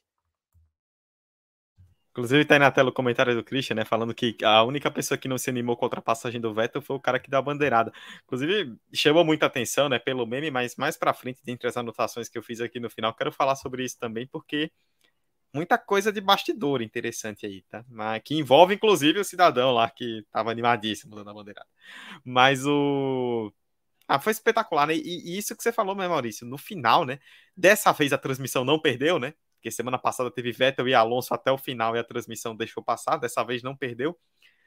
E que bonito, né? O Vettel, é, o Magnussen chegou aí para fora da pista, voltou, fechou o Vettel naquela sequência de curvas ali para a direita, que lembra um pouco aquelas curvas de Istambul, né? Só que para o outro lado. Botou o carro por fora e foi por fora. O Magnussen fechou por fora, ele trocou de linha para ultrapassar. E na última curva, o Magnussen tentou reultrapassar, né? Ele fechou a porta. Foi muito bonito. Eu eu gosto muito de valorizar disputas no grid, né? Porque é muito legal você ver o piloto batendo roda. Deixar os pilotos brigarem mesmo, sabe? Sem ficar naquela cena de querer punir o tempo inteiro. E foi muito legal. Eu, eu bato palmas pro Vettel e pro Magnussen. Uma disputa dura, mas limpa e muito emocionante. Foi um, um ponto alto. Eu, eu ainda acho que a melhor disputa de posição nesse ano foi aquela do para mim são duas, né, que ficam ali lado a lado, que são a do Verstappen com o Russell em Barcelona, que eles ficaram várias voltas, né, um brigando com o outro, e aquela de Silverstone, né, com com Leclerc, Pérez, Hamilton, todo mundo se engalfiando, né, para é, brigar por posição, mas essa também entra no bolo, foi um espetáculo. E o Vettel fez uma baita corrida, né, para mim piloto do dia também, como você destacou, acabou atrapalhado ali por um erro da Aston Martin, né, é, chegou em sétimo, poderia, por exemplo, ter chegado em sexto, à frente do Norris, né? Mas acabou, esse erro acabou prejudicando muito. Ele é, se beneficiou com a questão das punições, né? Ali no grid, ganhou muitas posições na largada, né? Com aquele enrosco ali, Russell, Sainz, virou um bololô, o Stroll e o Vettel ganharam muitas posições. Aí ele acabou caindo com a questão do, do pit stop e depois recuperou tudo, né? Tanto que a do Magnussen foi na última volta. Não recuperou tudo propriamente, mas quase tudo, né? E é muito legal, né, Maurício? Porque assim, o Vettel, eu até estava refletindo sobre isso hoje, né? O Vettel, se você pegar os maiores vencedores da história da Fórmula 1, em número de títulos, né? Você pega Hamilton, Schumacher, você pega Senna, você pega Fangio, você pega Prost, o Vettel tá nesse bolo, né? Tetracampeão. Esses caras que ganharam muito muitos títulos, eles terminaram a carreira em alta, né? Tipo, Schumacher, assim, teve aquela segunda passagem dele na Mercedes, mas ali foi muito mais um, um, capricho do Schumacher do que qualquer outra coisa, né? A primeira aposentadoria dele na Ferrari, ele terminou 2006 brigando por título até a última corrida. Hamilton, tá nos últimos anos dele, olha o nível que ele tá. Senna, ele acabou falecendo, mas até a morte ele andando em alto nível. Prost terminou a carreira campeão. É, Lauda foi campeão nos últimos anos dele também. O Fangio, né, muito forte em todos os anos. E o Vettel estava seguindo uma linha diferente, né? Era um multicampeão que estava terminando numa baixa completamente constante, né? Ele não parava de cair. E que bom que nessas últimas corridas ele tá indo bem, né? Ele voltou a mostrar mais ritmo, ele voltou a andar melhor, está conseguindo bons resultados para encerrar a carreira dele mais em alta, né? Deixar uma imagem positiva.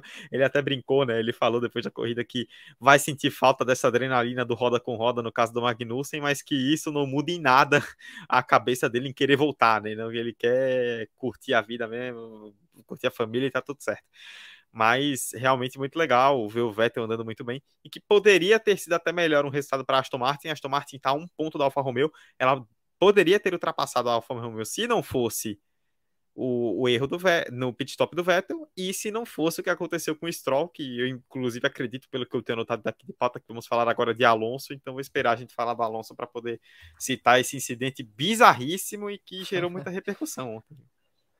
É, vamos para direto para esse assunto, porque houve um, uma altercação na pista. O Alonso acabou abalroando o carro do Lance Stroll na reta oposta lá de, de Austin. É, foi um lance um, muito esquisito, lembrou muito esse, alguns incidentes que aconteceram outras vezes na Indy. Ah, lembrou um, não tanto, mas um pouquinho o lance daquela Caterham com o Mark Webber em Valência que foi aquela decolada, né? Mas não foi uma decolada com capotada. Foi só uma decolada que levou o carro do Alonso para o chão. É... A meu ver ali, obviamente o Stroll não deveria ter mexido onde mexeu. E eu achei o Alonso muito otimista. Ele deixou para passar muito em cima. Tudo bem que tem aquela questão do vácuo, etc e tal. Quanto mais você aproveitar o vácuo, melhor. Mas o Alonso demorou demais para tirar do, do Stroll. Deu tempo para o Stroll reagir e mudar bruscamente a linha, ainda que por um pouquinho, o suficiente para ter a colisão. Então, eu diria assim, 1% pelo menos ali de peso na, no acidente o Alonso teve porque ele estava atrás. Então, também é responsabilidade dele entender o que está na frente dele, de ver se, se vai mudar alguma coisa na última hora. Tem o reflexo do piloto.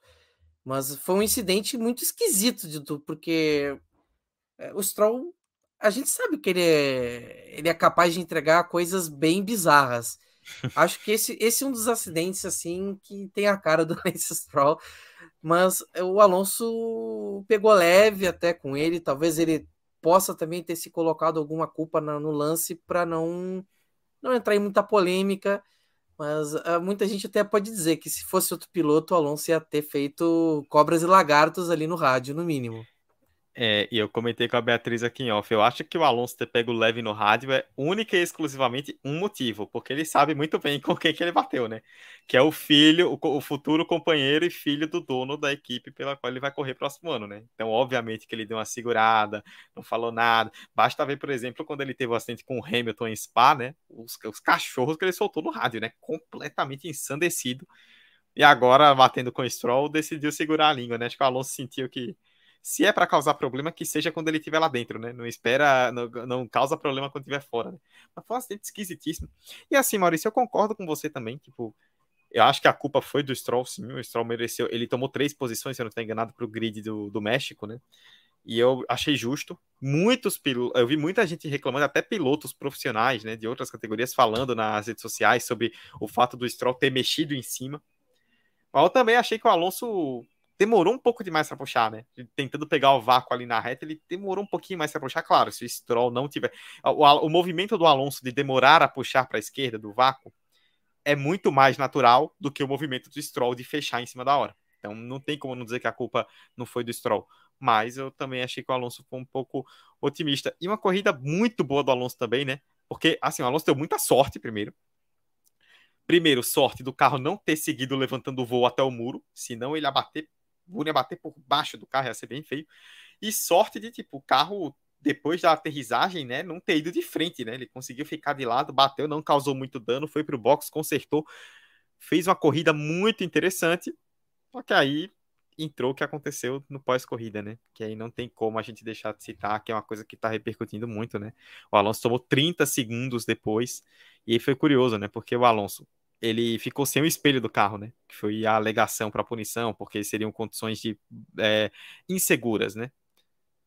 O Alonso ficou sem o espelho do carro, voltou para a corrida, fez que 30 voltas, mais de 30 voltas sem o espelho, foi liberado para continuar correndo, terminou a corrida, fizeram a inspeção, a FIA liberou, e aí depois da inspeção a Haas protestou, aí a FIA voltou atrás, ah, quer não, quer saber, é, vamos punir. Cara, porque é um espelho que caiu do carro. Se o espelho que caiu do carro é inseguro porque não tem um retrovisor, volta para o box, ou bota outro ou abandona a corrida. Ponto. Isso é, isso é visível, não é uma coisa interpretativa, sabe? Não é uma coisa que você. Não é uma disputa por posição roda com roda, que os dois se tocam, você ficar, ah, mas quem que mexeu aqui, quem que poderia. É visível, é o espelho que caiu do carro. Tem que punir na hora. E aí volta o Gunter Steiner, quando ele falou, né, sobre o protesto da Haas, ele falou sobre uma questão de consistência, né, porque ele, o, recentemente, né, a, o Magnussen tomou a punição na, em Singapura justamente por isso, né, por conta de, uma, de, um, de um pedaço a menos ali de carro, inclusive o protesto também foi para com a Red Bull, né, por causa do Pérez, que o Pérez na primeira volta ultrapassa o Bottas e ele fica com um pedaço ali da asa meio pendurado até cair, e, aí eles protestaram contra a Alpine e contra a Red Bull. A Alpine foi punida pro Alonso. E assim, né? Brincadeira, né? Assim, com todo respeito, a gente tem destacado aqui o ano inteiro as besteiras que a FIA vem, a FIA vem fazendo, e essa é mais uma, né? É, mais uma punição tardia, né? Mais uma punição objetiva tardia. E aí a gente fica naquela, né? Tipo, pô, o Pérez em Singapura, ele foi punido por conta da questão da distância, da distância entre os carros, né? Do safety car. Só que essa é uma distância visível os comissários não observaram, tipo, esperaram para ver a justificativa do Pérez. Gente, se tá na regra que não pode, eu não tenho que esperar o piloto ir lá dizer que foi porque bateu um vento, porque ele tava pensando no Gasparzinho. Não tem que punir. E aí esperaram horas para punir. Aí depois veio a questão do, da, do Leclerc com o Pérez no Japão, que puniram na hora. E aí agora vem o incidente do Alonso, que é outro incidente objetivo e demoram horas para punir. Tipo, é uma falta de consistência, são problemas e mais problemas, e aí volta algo que nós já citamos aqui algumas vezes e vamos repetir. Maurício até já está sorrindo porque ele sabe muito bem o que é. Não adianta só bater o tempo todo no diretor de prova. Tipo, ano passado, depois de Abu Dhabi, bateu-se muito no diretor de prova. Eu nem vou citar de novo para não atrair aqui, para não ficar meia hora falando do mesmo assunto. Mas citaram, bateram muito no diretor de prova ano passado. Trocaram o diretor, só que a FIA continua a mesma entidade de sempre. Mudar é que nem vou usar o exemplo que eu citei quando nós discutimos isso em alguns episódios é um time de futebol que tem uma diretoria bagunçada, que tem briga de oposição, que o elenco é fraco, que a torcida está quebrando o estádio revoltada, os problemas financeiros são é, gigantescos, mas aí você fica trocando de treinador to toda hora, o ano inteiro, achando que é o treinador que vai descer lá como Jesus Cristo e vai resolver todos os problemas. Não é assim. E com direção de prova não é assim. E a FIA está muito, muito mal. Quando a gente for falar mais na frente, mais pro fim do ano, né, de destaques positivos e negativos, acho que a FIA é um negativo por N questões. A gente tá vendo o teto orçamentário aí que tá com muita cara de que, infelizmente, eu já, eu já falei aqui abertamente nos outros episódios sobre punições duras. As equipes têm pedido, mas não sei se vai ter uma punição tão dura assim. É, e, a, e essa questão de punições de inconsistências que tá pegando o ano inteiro, e esse GP foi só mais uma prova disso. Nunca Michael Masi foi tão injustiçado. Olha, a cada vale. dia que passa, a história vai absolvendo este homem da, do linchamento que foi feito com ele. Porque é visível que os problemas relacionados à direção de prova são diferentes, mas não deixam de ser mais problemáticos do que eram nos anos anteriores porque, bom, se, se havia um, um, claro e sério risco de correr com um, um espelho só, bom, convide o piloto a, a ir ao box. Tem bandeiras para isso, não é? É, uma, é, um instrumento muito básico. Qualquer, qualquer esporte de, de a motor pode fazer uso da bandeira, né? Para chamar o piloto para o box para resolver o problema dele é... E ainda tem a questão 30 segundos, é desproporcional. É desproporcional o que aconteceu. Então, se houve um procedimento todo depois da prova e só depois isso se resolveu, é... não... ainda foi a equipe da casa que reclamou, fica aquela impressão de que foi uma parada bem mandrake. Então, a FIA é, cada dia que passa, e isso é um problema, as, as organizações a, que são, vamos dizer assim, é, âncora né, dos, dos esportes, seja no, no futebol, seja no basquete, seja no vôlei, seja no automobilismo, essas organizações mais voltadas a dirigentes, essas organizações costumam ter muito histórico de atrapalhar bastante. Porque geralmente as competições, quando são geridas pelos próprios competidores, no caso, as organizações que estão competindo, costumam ter um pouquinho mais de maleabilidade para lidar com determinadas situações. Essa seria uma delas, de ter bom senso. Então falta bom senso para essas uh, para a organização da Fórmula 1 muitas vezes. E essa falta de bom senso ela não é boa para a categoria. E acho que hum, aqui é um, uma unanimidade quanto a essa punição do Alonso, né, que foi bem desproporcional. Mas eu quero ouvir da Beatriz se, o que você achou desse incidente, porque foi um incidente impressionante, até uma batida que chamou a atenção no momento que aconteceu. Mas é, Alonso, Stroll, sempre tem ali uma pitadinha de pimenta pronta para queimar todo todo o clima, né? E acabou que foi mais tranquilo do que esperado, né? Visto que o Alonso é uma pessoa que não é tão tranquila assim, e o Stroll é um piloto que tem um histórico bem longo já de, de vamos dizer assim, de pichotadas. Famosa estrolada, né? Tava demorando para acontecer de novo na temporada. É... Eles foram bem polidos em suas entrevistas, né? Não jogaram a culpa diretamente um no outro, mas né, a gente viu que tentaram se isentar ali do, do ocorrido, mas concordo com vocês que ambos tiveram culpa, apesar de Stroll claramente ter errado mais. É, para mim, o erro do Fernando Alonso foi confiar demais em Lance Stroll mim, naquele, naquele incidente. E foi uma imagem assim, bizarra, né? Ver o carro do Alonso ali em cima, em cima das duas rodas. O carro do Stroll também atravessou a pista. Foi uma imagem forte. É, o Christian perguntou se não era caso para a bandeira vermelha. Eu achei que sim, porque tinha muito detrito na pista. É, mas a FIA também ela corre de bandeira vermelha, né? É, enfim, e apesar de achar que ambos é, tiveram culpa, foi um, um, incidente, tal qual da largada entre Sainz e Russell, que acabou saindo um pouco de graça, porque poderia ter sido muito pior. É, ambos os incidentes, se os pilotos que vinham atrás não tivessem um bom reflexo para poder desviar, poderia ter gerado uma batida ali generalizada. Pique é, Hungria do ano passado. Enfim, essa questão da punição do, do Alonso, eu não acho que a Haas esteja errado em protestar. Porque é, realmente falta consistência, uma vez que o próprio Magnussen já passou por essa situação três vezes na temporada e chega num momento tão crucial. Porque no momento que o, o espelho retrovisor do Alonso cai, a imagem da TV, a transmissão foca bem nisso, né? Porque foi uma imagem até assim engraçada. O argumento da FIA foi o quê? Que aquele espelho retrovisor, por ser uma peça um pouco mais pesada, ela, quando se solta com a velocidade, se ela tivesse atingido um piloto, poderia ter é, gerado algo mais grave. Por isso, e, e, a peça que soltou ali do, do carro do Pérez já não teria essa gravidade toda por ser uma peça mais leve e tudo mais. Só que o que pega também em cima dessa punição do Alonso, que muitas pessoas estão questionando, é foram 30 segundos de punição. O Alonso caiu de sétimo para décimo quinto, saiu da zona de pontuação depois de uma corrida assim, extraordinária, porque ele teve um acidente, voltou para os boxes, voltou para a corrida, ficou em sétimo lugar, enfim. É que se a FIA tivesse, né, os diretores de prova e tudo mais, tivessem mandado o Alonso para os boxes, é...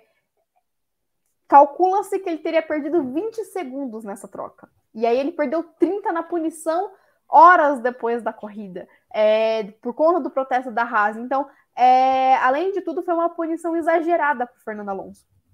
E eu concordo com, com o Gunter Steiner quando ele fala da inconsistência. É, o, o, Edu ele falou sobre a questão da punição do Pérez naquela questão do safety car. Ontem, Pierre Gasly foi punido durante a prova por não respeitar a distância do safety car. Então, a, realmente não tem uma consistência. Um piloto é, é a punição sai horas depois, é chamado para conversar com os comissários, o outro piloto é punido na, na hora. Eu acho que está certo. Se viu o erro, tem que punir na hora mesmo. Eu bato na tecla que é, a gente não pode criticar quando isso acontece, porque é o certo. A gente tem que criticar quando demora para sair essa punição. Mas não tem um realmente essa consistência para a gente saber o que é punição ou não. O, o Magnussen teve uma peça da asa solta, recebeu a bandeira preta e laranja. O Pérez teve uma, uma peça semelhante solta, ninguém falou nada. Então, qual é o padrão para a gente saber o que é certo e errado ali, o que é plausível de punição ou não? E aí isso vai gerando vários questionamentos, aí a equipe X é beneficiada, a equipe Y é prejudicada, e uns debates que acabam sendo um tanto quanto vazios, porque a gente não, não aguento mais. Lugar, porque a gente não chega em lugar nenhum.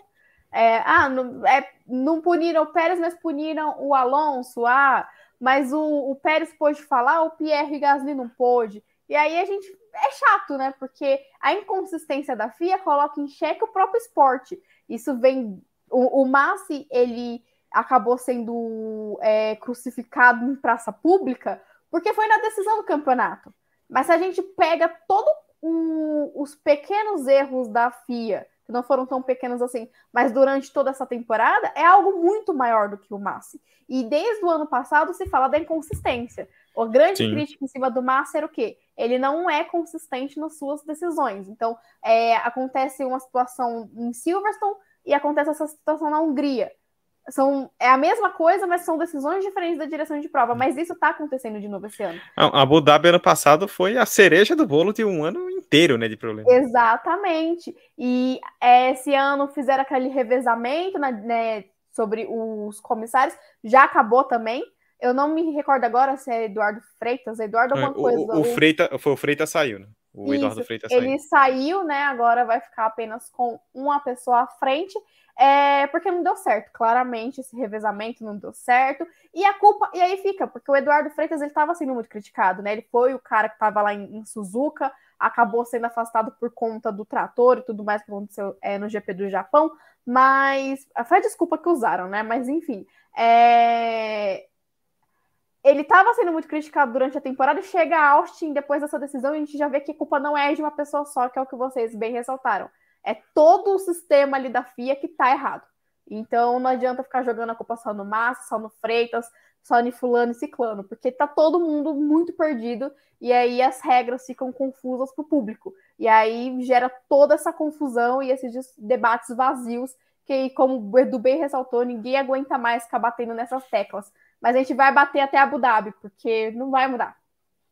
Pois é. É, a gente espera que pelo menos para o ano que vem a coisa se estabilize um pouquinho, né? Já basta de polêmica ano passado, esse ano pelo menos as coisas estão um pouquinho menos acirradas. É, mas tá longe do ideal, vale dizer. Bom, todo algum destaque antes de passarmos para as considerações finais?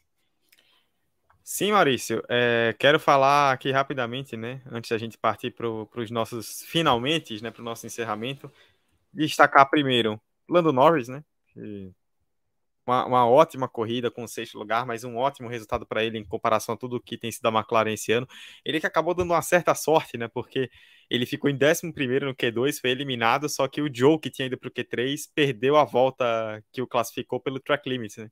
E aí o Norris conseguiu herdar aí o décimo lugar de volta e foi para o Q3, chegou num sexto lugar excelente.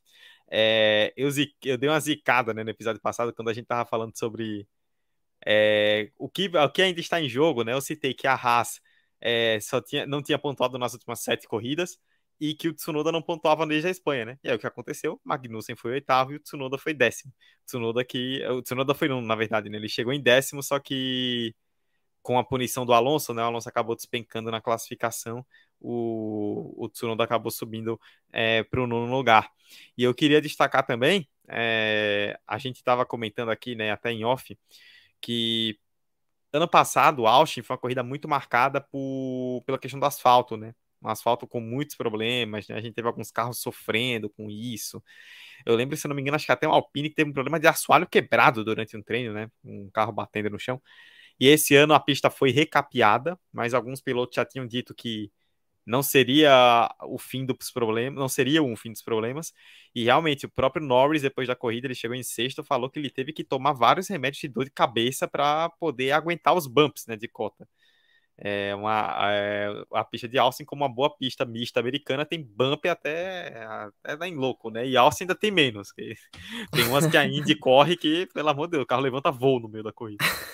E o, e, e, o Norris relatou esses problemas, mas não só o Norris, né? Outros pilotos falaram aí que realmente não era, não foi uma situação fácil.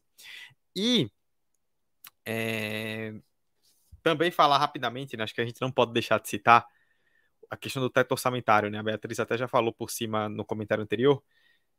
A pressão está bem grande internamente. É, a, a, FIA, a FIA já a, é, fontes internas ali do paddock né, já dizem que a FIA vai fazer o que nós dissemos quando saiu né, a notícia do teto, que era uma possibilidade, que é uma particularmente uma possibilidade que eu sou completamente contra, mas que está prevista, que é da FIA oferecer um acordo para a Red Bull aceitar, tipo, a Red Bull assumir publicamente que realmente furou o teto e aí a punição já ser menor. Eu não sei se isso vai acontecer, porque a Red Bull, a postura da Red Bull até agora tem sido de que não furou, de que as acusações são infundadas, não sei o quê. Mas, se for o caso, ela pode ter essa benesse, né? ainda por cima. Você fura o teto orçamentário, você ganha uma vantagem que pode ter decidido o título e você ainda ganha a possibilidade de optar por uma punição melhor. Impressionante, né? A Fórmula 1, como ela é maravilhosa. Mas eu não sei se vai ter uma punição. Eu, eu, não vai perder o título, por mais que eu tenha dito aqui nos episódios anteriores que se ele perdesse pontos, o Verstappen né, em 21 e ficasse sem o título, eu não seria 100% contra. Mas ele não vai perder o título, certamente não. Mas eu não sei, porque por um lado a, Red, a, a FIA está disposta a oferecer uma punição menor. Só que a pressão está grande. Esse final de semana em Austin foi o primeiro, né? Depois de tudo que foi divulgado, muitos pilotos bateram, muitas equipes bateram, falaram na necessidade de punição. O Toto falou, o Lewis Hamilton falou. É, óbvio que aí tem muita gente querendo defender o seu, mas eles estão defendendo, querendo ou não, não importa o motivo, eles estão defendendo um ponto correto e a pressão está muito grande. Eu espero que isso saia logo, que a FIA não deixe isso morrer tão cedo, que venha uma punição que não deixe que essa regra tão importante, nós já discutimos aqui em outros episódios por que ela é importante, que não deixe essa regra morrer e que realmente foi uma punição justa e severa, porque isso não é pouca coisa, isso é bem grave, furar um teto de orçamento, ainda mais se a gente for pegar um ano como foi 2021, furar um teto de orçamento é muito grave e a FIA ela está disposta a deixar isso ficar para trás, mas as equipes e o público não não não querem abraçar essa causa não. É, eu já queria deixar aqui que eu sou, eu sou um pouco mais tradicional, né? Eu sou fã de Indianápolis. Acho que a Fórmula 1 nos Estados Unidos nem é a mesma depois que deixou Indianápolis. Lá não tem tanto bump, mas tem emoção. Isso dá para dizer que tem, né? É, com certeza. Tem bastante emoção. Mas, Beatriz, quero ver se você tem mais algum destaque, visto que a gente também teve aí a McLaren pontuando. E dentro daquele dado que a gente trouxe mais cedo, a McLaren tem dois pilotos no top 3 dos pilotos que mais andaram na temporada, que mais voltas completaram. Mesmo assim, o Daniel Ricardo, mesmo sendo o terceiro piloto que mais voltas deu na Fórmula 1 nessa temporada, não consegue dar jeito. Não tem o que faça ele ser competitivo. É a única, o único rank, a única coisa que o Ricardo consegue ficar perto do Norris. Enfim, eu, eu vou falar da McLaren, mas eu vou deixar para emendar no comentário mais para frente, então eu vou ser breve em outros destaques que eu tenho. O primeiro deles é o Ocon, que largou lá do pit lane e chegou em décimo por conta da punição do Alonso, acabou subindo aí para décimo colocado, conseguiu um pontinho ainda.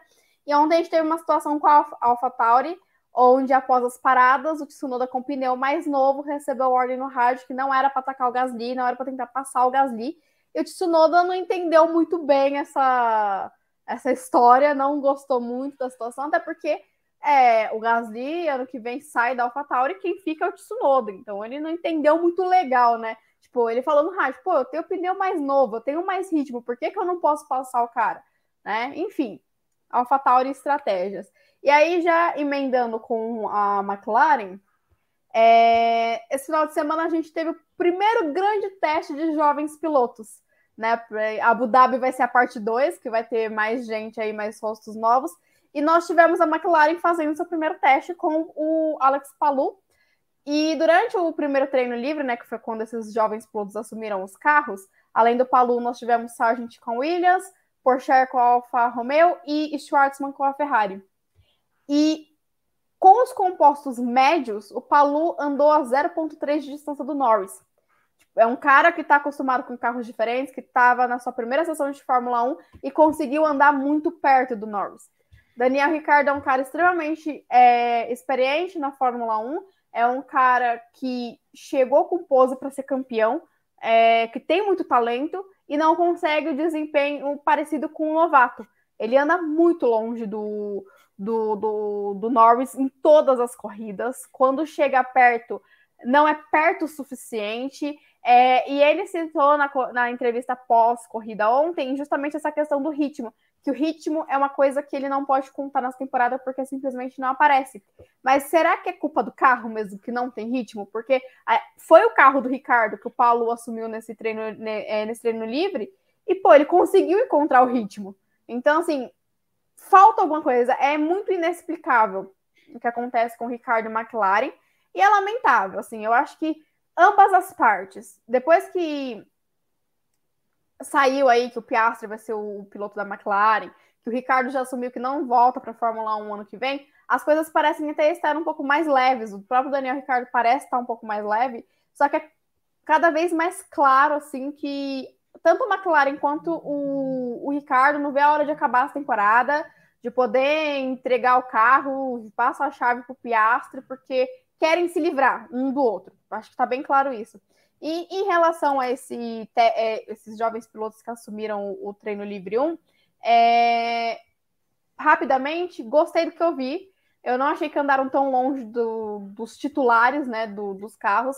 É, o Schwartzman poderia ter ficado um pouco mais perto do tempo do Sainz se não tivesse sido atrapalhado pelo Verstappen, ele vinha numa volta bem rápida. E gostei que não atrapalharam ninguém, conseguiram fazer o treino numa boa, conseguiram cada qual levar o seu pontinho por não é, fazer nenhuma besteira no, no, treino livre, diferente do Giovinazzi, que bateu com cinco minutos e, enfim, se queria uma vaga na Haas, não vai ter mais essa vaga. E aí, para fechar os destaques, no sábado, o Yoshi Capito disse que se Logan Sargent conseguir a superlicença, a vaga é dele. Então, a gente já tem aí praticamente confirmado que também Mick Schumacher é mais um forçado a se aposentar no próximo ano, pelo menos momentaneamente.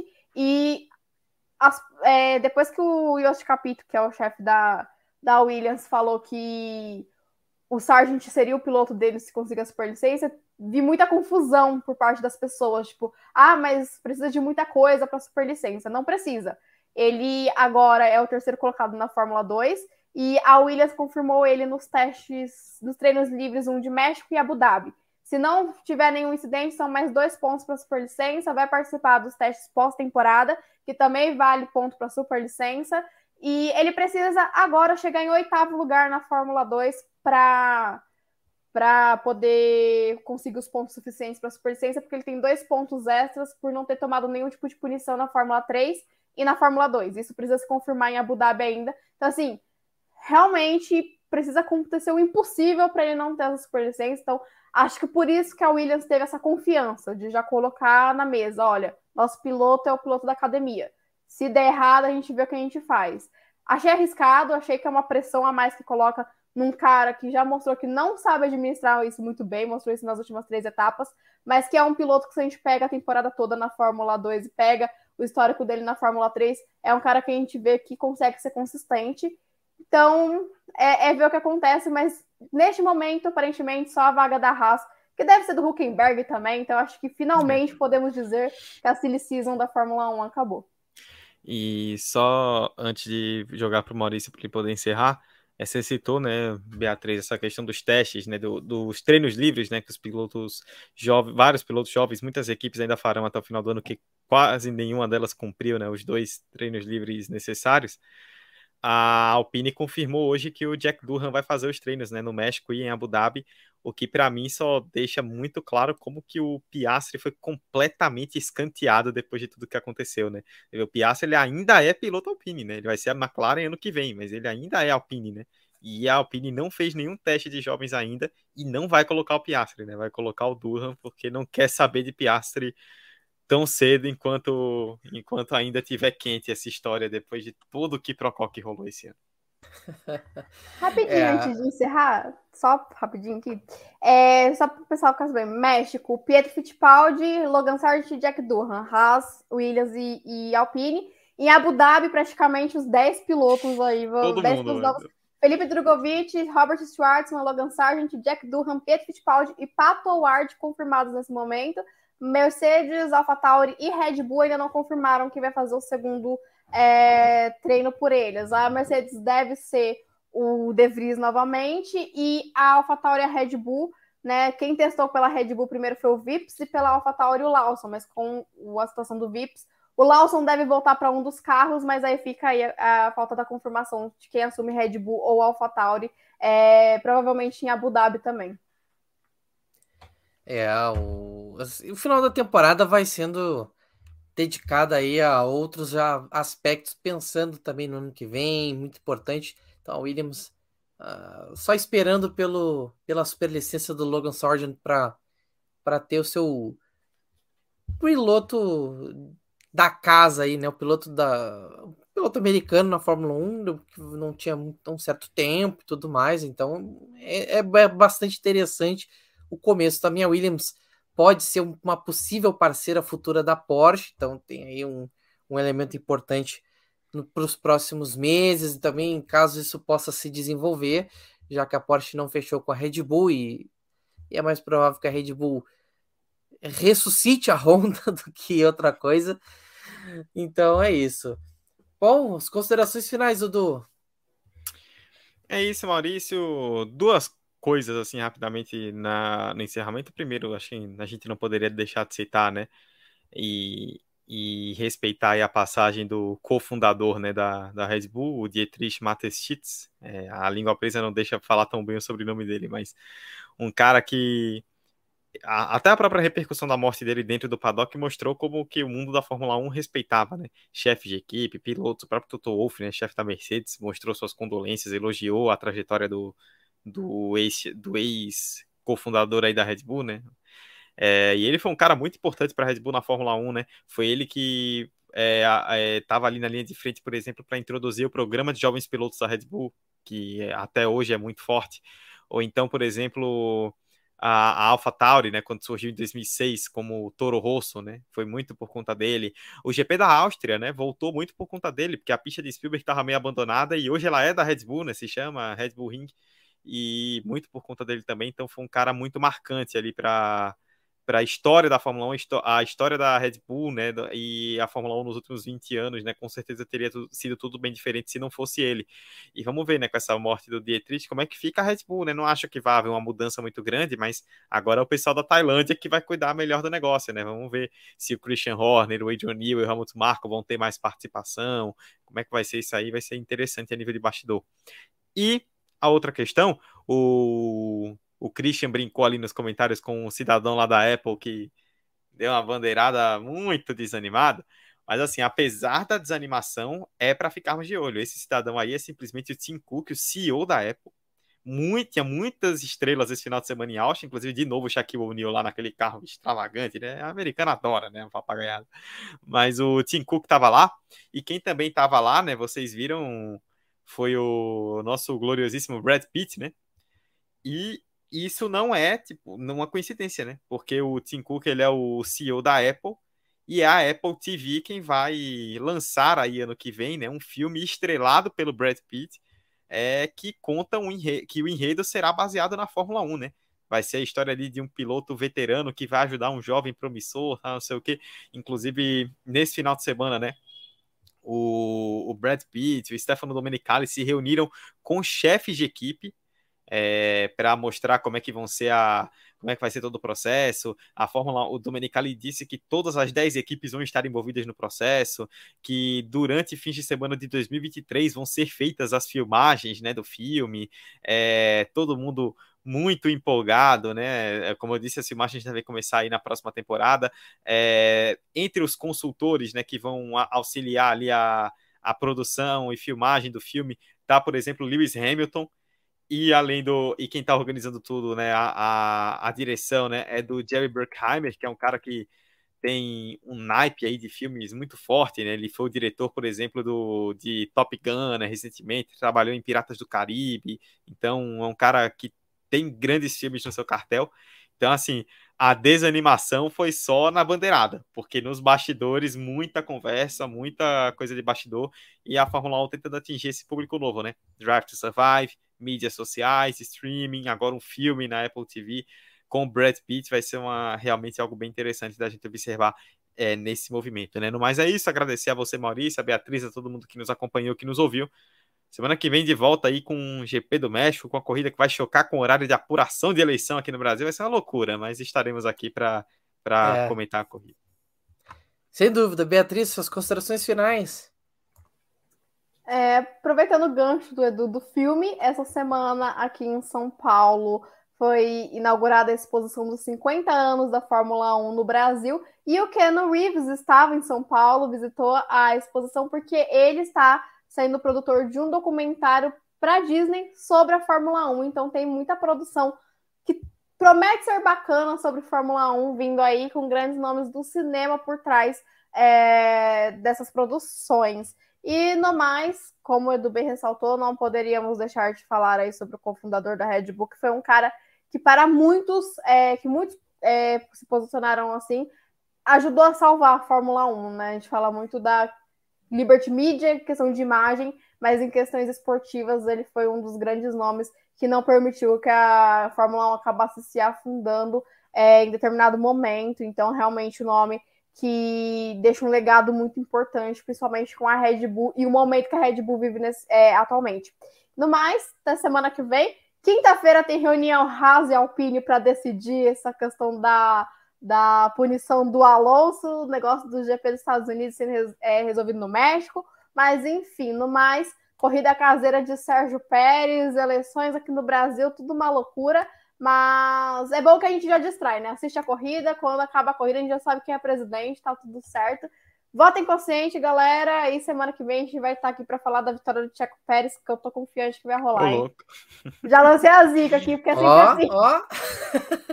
É, deu ruim então, pro Pérez agora, hein? É, então, deixar registrado aqui a nossa lembrança é, pelo falecimento do Dietrich Mateschitz, que foi um grande entusiasta do esporte, não só da Fórmula 1. É um cara que no futebol tem, trouxe muito, muito, muito, muito, muito através dos seus clubes da Red Bull na Áustria, na Alemanha, nos Estados Unidos, agora no Brasil, é, com mais destaque. É, já esteve na África também, então, é, sem falar em esportes radicais, patrocinando inúmeros, inúmeros atletas de skate, é, atletas de avião, de windsurf, enfim, de inúmeros esportes então, um legado histórico para o esporte no nosso atual, nossa contemporaneidade, né? O Matechitz é um grande nome do esporte através aí do investimento nas pessoas, em uh, atletas, em modalidades diversas, das mais alternativas possíveis. O, tudo que esse cara podia ter investido no esporte, em qualquer coisa ele investiu. Então foi a lembrança muito bem trazida e que fica aí a memória do Matechitz para Red Bull, que vai seguir em frente daqui para frente sem o seu nome mais importante na sua história. Bom, pessoal, a gente volta na próxima segunda-feira para falar do Grande Prêmio do México. Você nos segue no arroba do Pitch Grid, tanto no Instagram quanto no Twitter, que é lá que você nos acompanha e descobre quando a gente vai estar tá no ar no seu agregador de podcast favorito e também aqui no YouTube. No mais, um muito obrigado a todos muito boa noite a todos que estiveram aqui com a gente. Segunda que vem a gente se vê. Tchau, tchau e até a próxima.